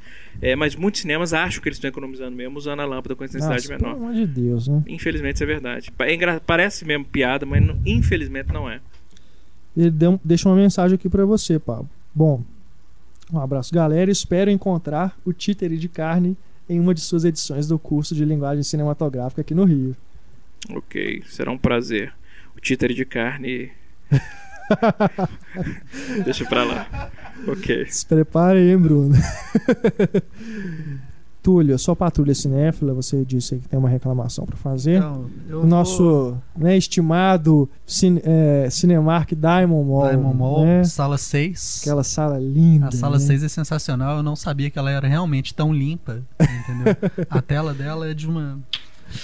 Dá pra ver tudo. Lustrada, né? Enfim, mas eu queria falar com as funcionárias lindas do Diamond Mall, as funcionárias da Cinemark, do Diamond, que na hora que tem as letrinhas saindo do filme, as letrinhas fazem parte do filme. Tem gente que gosta de ver as letrinhas, ouvir as músicas. Tem costuma ter cena depois. Então vocês não precisam falar pelo comunicadorzinho, olha, tem um cara dentro da sala, desliga pra ele ir embora. Não Mentira. funciona, cara. Sério? Porra, Falaram não, isso? Não fizeram, não vi fazendo, mas porra, tô lá assistindo o filme. Elas estão olhando pra mim com cara de cu. De repente o negócio apaga. Nossa, que absurdo. Aí começa a tocar móveis coloniais de Acaju. Pô, eu gosto da Não. música, mas pô, eu queria continuar ouvindo a música do filme. É estranho, porque, pelo menos Cinemark, eu nu- nunca tive problema disso, de cortarem os créditos. Eles Não. sempre deixam. Eu- elas estavam paradas de braços cruzados. É, olhando isso, pra isso mim, eu já cara. reparei Acho que mesmo. foi Os provoca- acho que funcionários foi ficam na pessoal, porta pessoal. olhando. Eu acho que foi Se pessoal. puta, que saco, bicho. Acho Deixa que- eu, li- Funcionou. deixa eu liberar Eu essa também sala nunca logo, vi. porra. No, no, no Del Rey, quando eu fui é, assistir o Cavalo de Guerra, no Cinearte Del Rey, é, sexta, sábado. Primeiro, 15, 20 minutos de filme já iniciado e a cortina aberta ainda, vazando luz lá de fora. E faltando pelo menos, no mínimo, uns 5 minutos para o filme acabar, eles abre, a, a, a faxineira já entrou, já abriu a saída, né, a porta da saída, passou por baixo da tela carregando o saco plástico para começar a pegar os. Faltando 5 minutos para acabar o filme. Que isso? Um absurdo, cara. Um absurdo, um absurdo, absurdo, absurdo. Cinearte Sem falar que as pessoas não sabem se comportar. Não tem- eu, eu É. sinceramente, assim, eu tô começando a ficar desesperançoso, Renato. Assim, eu, porque eu não vejo mudando. É, nesse Cavalo de Guerra, começo do filme, o filme já tinha começado, devia ter uns 5, 10 minutos, o casal atrás de mim, um casal de adultos, reclamando em voz alta mesmo que o filme não era dublado. Ah, Pô, você falou que o filme era dublado, não sei o que. Pô, falaram que o filme era dublado. Pô, então mentira pra mim, não é? Não sei o que. Tá. Aí depois uma mulher, uma, uma vaca, que não é uma mulher, é uma vaca, pega e vai atender o celular Ai, e atende o celular e assim, juro, nessa altura. Oi, tô no cinema. Cavalo, cavalo de alguma coisa. É. Aí então começou a reclamar, reclamar, reclamar. Ô, oh, desliga o celular, desliga o celular. Fingiu que não era com ela. Não, o pessoal reclamando aqui. É, Nossa, que que É. é isso? juro. Até que eu não aguentei mais. Eu falei assim: dá pra desligar essa porra desse telefone? Nossa. Porque eu tava tão puto. Aí, aí a mulher deu um susto. E o cara, o marido dela tava com. Acho que era o marido dela. Ele tipo olhou pra mim assim. Aí eu até pensei: foi, vai dar briga. Fudeu. Aí o cara olhou pra ela e falou assim: Não, você tá exagerando, desliga aí mesmo. Porque eu, eu, não, eu não tava aguentando mais de raiva, bicho. Eu não tava aguentando de raiva mais, de ódio. Assim. Eu tava com dor de cabeça. Eu tava detestando o filme. O som tava baixo. Há 20 minutos a porra da sala aberta, o negócio vazando. A mulher não desliga o telefone. Eu falei assim: Gente, se eu tiver uma arma aqui, eu vou. Que isso? Sabe? Calma. Eu fui, eu, Calma. eu- foi uma das maiores apeladas que eu já dei até hoje, Nossa, cara. bicho. Mesmo. Sabe o que é engraçado? Eu assisti o Cavalo de Guerra ontem, mesmo problema. Gente mal educada e gente como se estivesse assistindo fi- filme na TV em casa. Porque, tipo, você quer fazer um comentário com alguém do seu, seu lado? Faz no ouvido, cochicha. Mas não as pessoas falando como se estivessem em casa, assim. Não. tipo, Eu, eu não não, assisti. esse cavalo é burro. Não, Não, não. sei o quê. Esse menino. Não... Eu não assisti As ao filme ainda, assim. mas eu imagino que sejam desses que precisa realmente de da pessoa ter paciência pra ver, né? É um Ah, é filme uma, mais bicho, é uma, filha da parado. puta uma mulher dessa, cara. Não tem outra Não. palavra. Tipo assim, ela é assim, assim, o, o meu dinheiro vale mais que o de todo mundo. Nossa. Vocês pagaram pra ver o filme? Não interessa. Eu Ah, paguei é. também e eu vou estragar porque eu quero falar no telefone. real, você tem tá. razão, viu? Não, é, ontem também a impressão é que as pessoas elas não sabem se comportar. Elas acham que é realmente É, normal é. conversar dentro do Ah, cinema. e aí precisou de eu dar um Desanimador. E era a O sala marido dela virar pra ela e falar assim: não, né? Desliga. Ah. E outra coisa, o marido dela precisa falar com ela pra desligar. Que débil mental que é essa? Não, e ele, que demorou tanto tempo pra se tocar também. É, não, enfim, é porque acho que aí ele viu e falou assim: nós vamos, os dois aqui vão apanhar. Se, se, se ela desligar o telefone, nós dois vamos apanhar. É Mas absurdo, ontem, cara. eu pensei em chamar, porque tinha um, tinha um povo que tava mais chato atrás de mim. Eu pensei até em chamar alguém pra tirar eles da sala, porque eu adoro fazer isso. O povo tava chorando. Mas, eu- ah, mas, não, mas eu- aí eu entendo, eu vou fazer o quê? Eu vou falar pra ele, não, para de chorar, sua vaca. Aí, né, tipo, que insensibilidade. Porra, que insensibilidade, né, Túlio? Aí é demais, né? Tava chata, ela eu- chorando, é, mas a eu Larissa chegou e falou: Não, tinha uma mulher atrás de mim, ela tava chorando o filme todo. Eu achei que ela tava reclamando dela. Não, não, eu entendo, é chato, mas eu entendo. Mas é que ela, ela chorava, ela não parava pra soluçar. Era, era inter- ininterrupto o choro dela, desde a metade do filme até o final. Cara, eu vi um Gente, filme, não é eu vi um possível. filme na Mostra de São Paulo. É um filme chamado Vulcão. Que é isso? É um, é um, é uma, é um drama assim, de, uma, de uma mulher que ela tem um, um derrame, o marido dela vai cuidar dela e ela fica chorando o tempo todo. Ela não consegue falar mais nada. Ela teve um derrame, fica com ela, ela só chora, muito. O filme é muito lindo, o filme é muito sofrido mesmo. Mas tinha um cara do meu lado que a, a única, a única interpretação. Porque eu fiquei emocionado, eu chorei com o filme também. Mas a única interpretação que eu tive é que esse cara ele deve ter passado por isso recentemente. Alguém na família dele deve ter tido alguma doença do tipo eh, que, que realmente comprometeu. Porque assim, esse cara chorou do início ao fim, mas continuamente mesmo. Essa Assim, mulher- aquele choro que era assim. Essa mulher atrás de mim, ela tava exatamente assim. E tinha cena que eu falei, gente, isso não é triste, moça, desculpa. Imagina duas horas disso do seu lado. Eu fui ficar preocupado com o cara, só. Vontade, eu fiquei assim, eu vou dar um abraço nele. Eu fui. Aqui, vai lá fora, toma uma aguinha.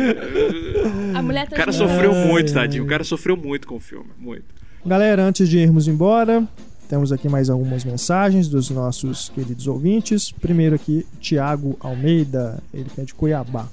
Olá, primeira vez que mando e-mail, mas infelizmente não tô com paciência para elogiar o Renato Silveira. Apesar de ser ótimo comandando essa bagunça boa aí. Então conto com a sorte para que meu e-mail seja lido. Pô, já falei aqui, né? Não precisa me elogiar para ter o e-mail lido. Estou ouvindo o podcast 17, ótimo como sempre, e me peguei na discussão de defender amanhecer ou não. Não. Com o Heitor. Eu acredito que a gente precisa separar os filmes que gostamos dos filmes que são bons. Deixa eu explicar antes que o títere de carne comece a me execrar. Acho que muito do que conta no momento em que dizemos que gostamos de um filme vai da nossa experiência pessoal no momento da projeção. Para mim, Twister é um grande exemplo disso. O filme é péssimo, um horror, mas calma, Pablo, não se irrite, eu gosto muito. No lançamento do longa eu era moleque e foi a primeira vez que fui ao cinema sozinho. E com a minha bagagem infantil de conhecimento cinematográfico na época, me diverti assistindo ao filme e hoje reassistindo eu vejo quanto ele é ruim, mas não consigo deixar de gostar, seja por conta da lembrança da época ou mesmo pela imersão que o filme me proporcionou quando eu era pequeno.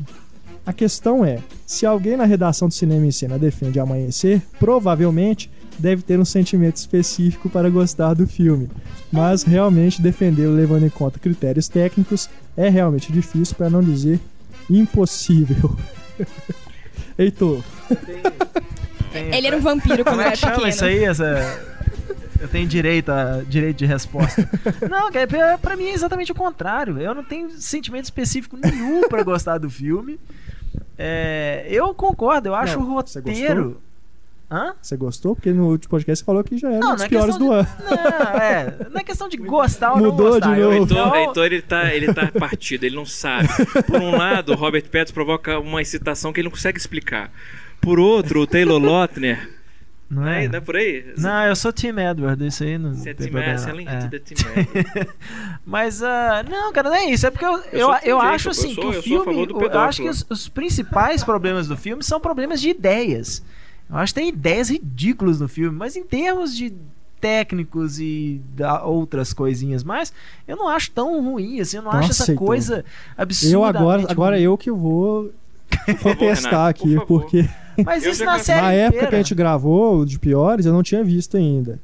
E, inclusive, né, motivado pelos comentários do Túlio e, e seus, Heitor, eu, eu fui assim, com alguma esperança ainda de que alguma coisa se salvaria.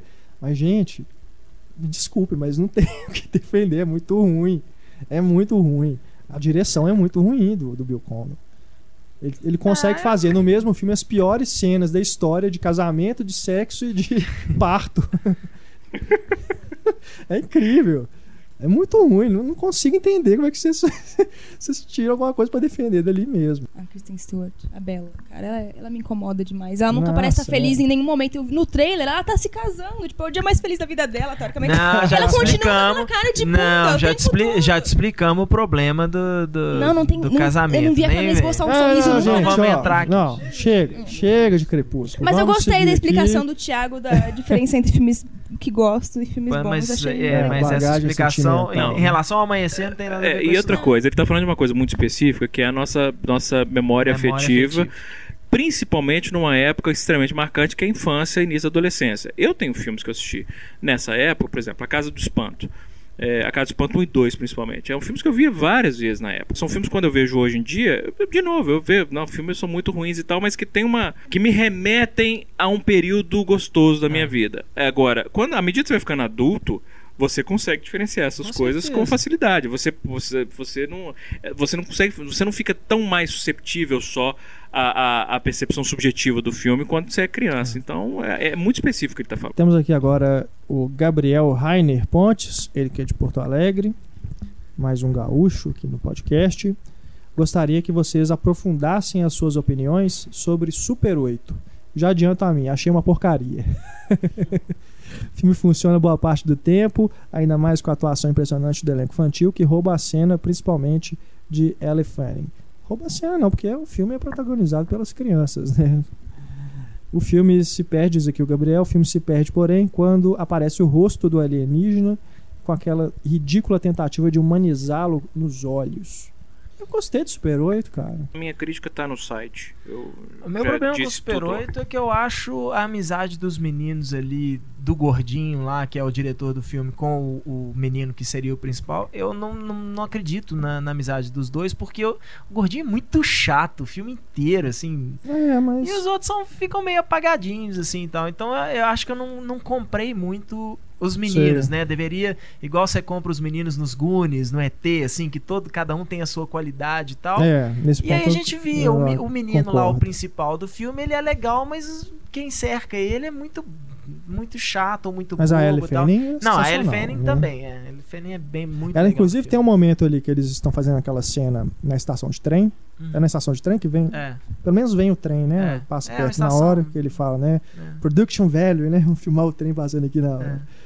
Cara, a hora que ela tá atuando ali pro filme, né? Me lembrou, sabe o quê? A Naomi Watts no Cidade dos Sonhos.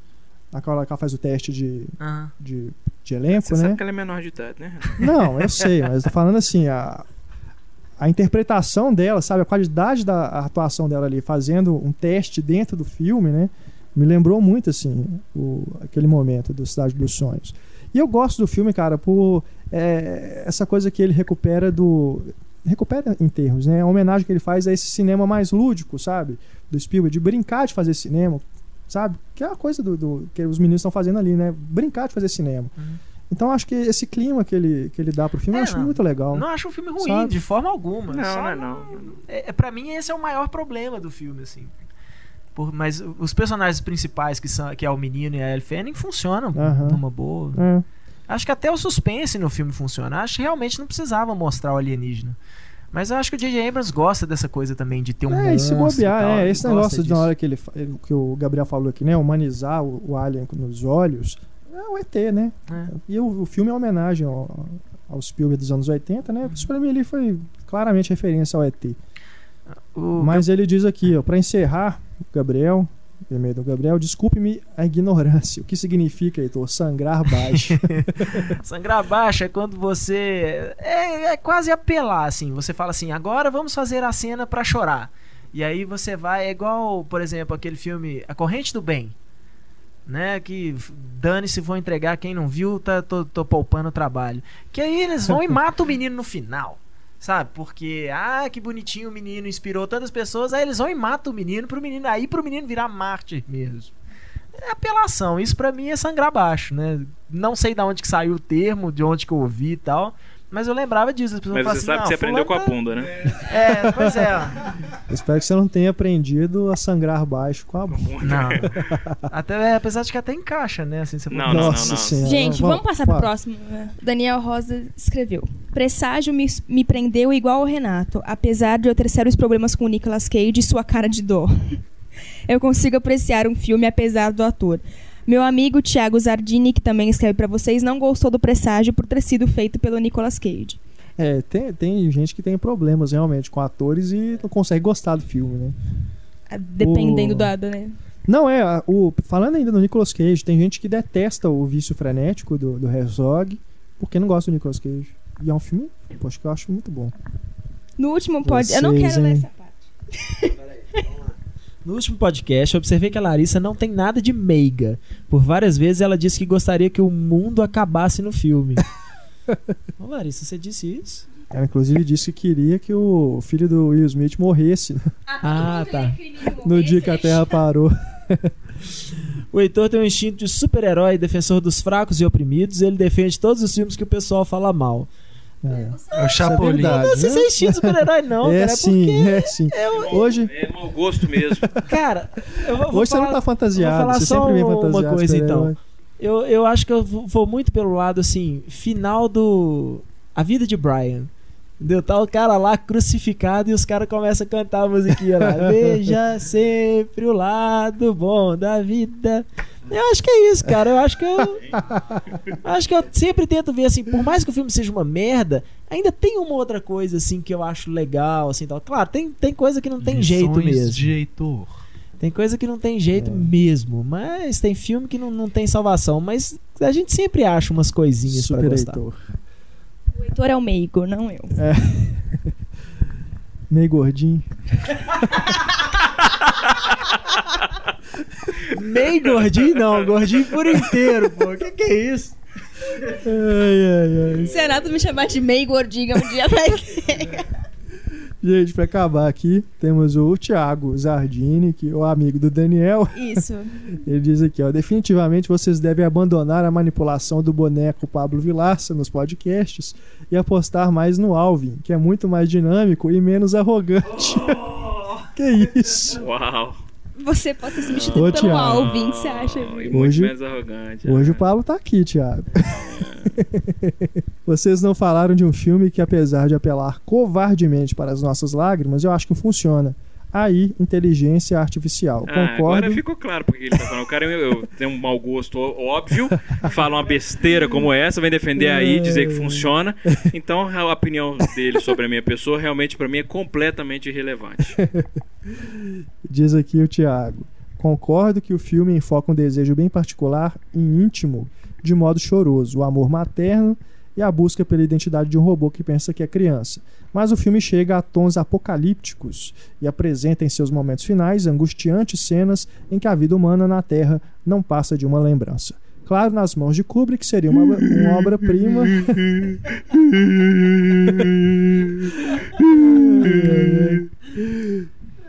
nas mãos de Kubrick seria uma obra-prima e com Spielberg ficou só bonitinho, mas as imagens finais trouxeram um vazio reflexivo que pra mim realmente funcionou como o fim do mundo. é, Thiago, agora vai ficar encarnando você. Eu acho que essa parte aqui foi puxa-saco sua, essa parte que ele falou aqui, porque é exatamente o que você escreveu na sua crítica. Acho que ele quis tentar puxar seu saco, Pablo. Uhum. Depois de te chamar de Sei, arrogante é. e falar que você pode ser substituído pelo Alvin. Hum. Beleza, galera. Agradecendo aí a participação de todo mundo que mandou e-mail, a audiência de vocês que não escreveram, mas sabemos que vocês estão aí, sempre conosco toda quinta-feira aqui no podcast. Agradecendo a presença do Túlio, Heitor, Larissa, Pablo, aqui no nosso podcast número 18. Voltamos na próxima quinta-feira com mais uma edição feita com carinho, né, com Muito muito amor. amor para vocês nossos canais de contato, nosso e-mail cinema@cinemascena.com.br para você mandar suas sugestões, a resposta do diálogo misterioso, críticas também, sugestões de temas para a gente discutir. Mande suas mensagens pra gente também no nosso Twitter, arroba Cinema em Cena, e a nossa página no Facebook, facebook.com.br Cinema em Cena. Tem também a página do podcast no site, onde você pode deixar seus comentários. Heitor, você queria dizer alguma coisa? Não, na verdade eu não queria dizer nada, mas alguém me pediu pra. Uma pessoa pediu aqui o microfone pra dar uma mensagem final. Veja sempre o lado bom da vida. Veja sempre o lado bom da vida. Meu Deus, o que, que é isso? É o Alvin. É o Alvin. Meu Deus. Atendendo a pedidos, né? O Alvin voltou. Eu ainda tô me curando da meningite, Heitor. Você não pode fazer isso não. Meningite ainda tá aqui. O Alvin fez o maior sucesso, né, cara? Impressionante. Um monte de gente gostou. Alvin Tcheló. Al- Alvin, o esquiloló. Esquiloló. Ai, ai, ai. Galera, eu sou Renato Silveira. Ficamos por aqui e na próxima quinta-feira voltamos com o podcast, ok? Forte abraço, tchau.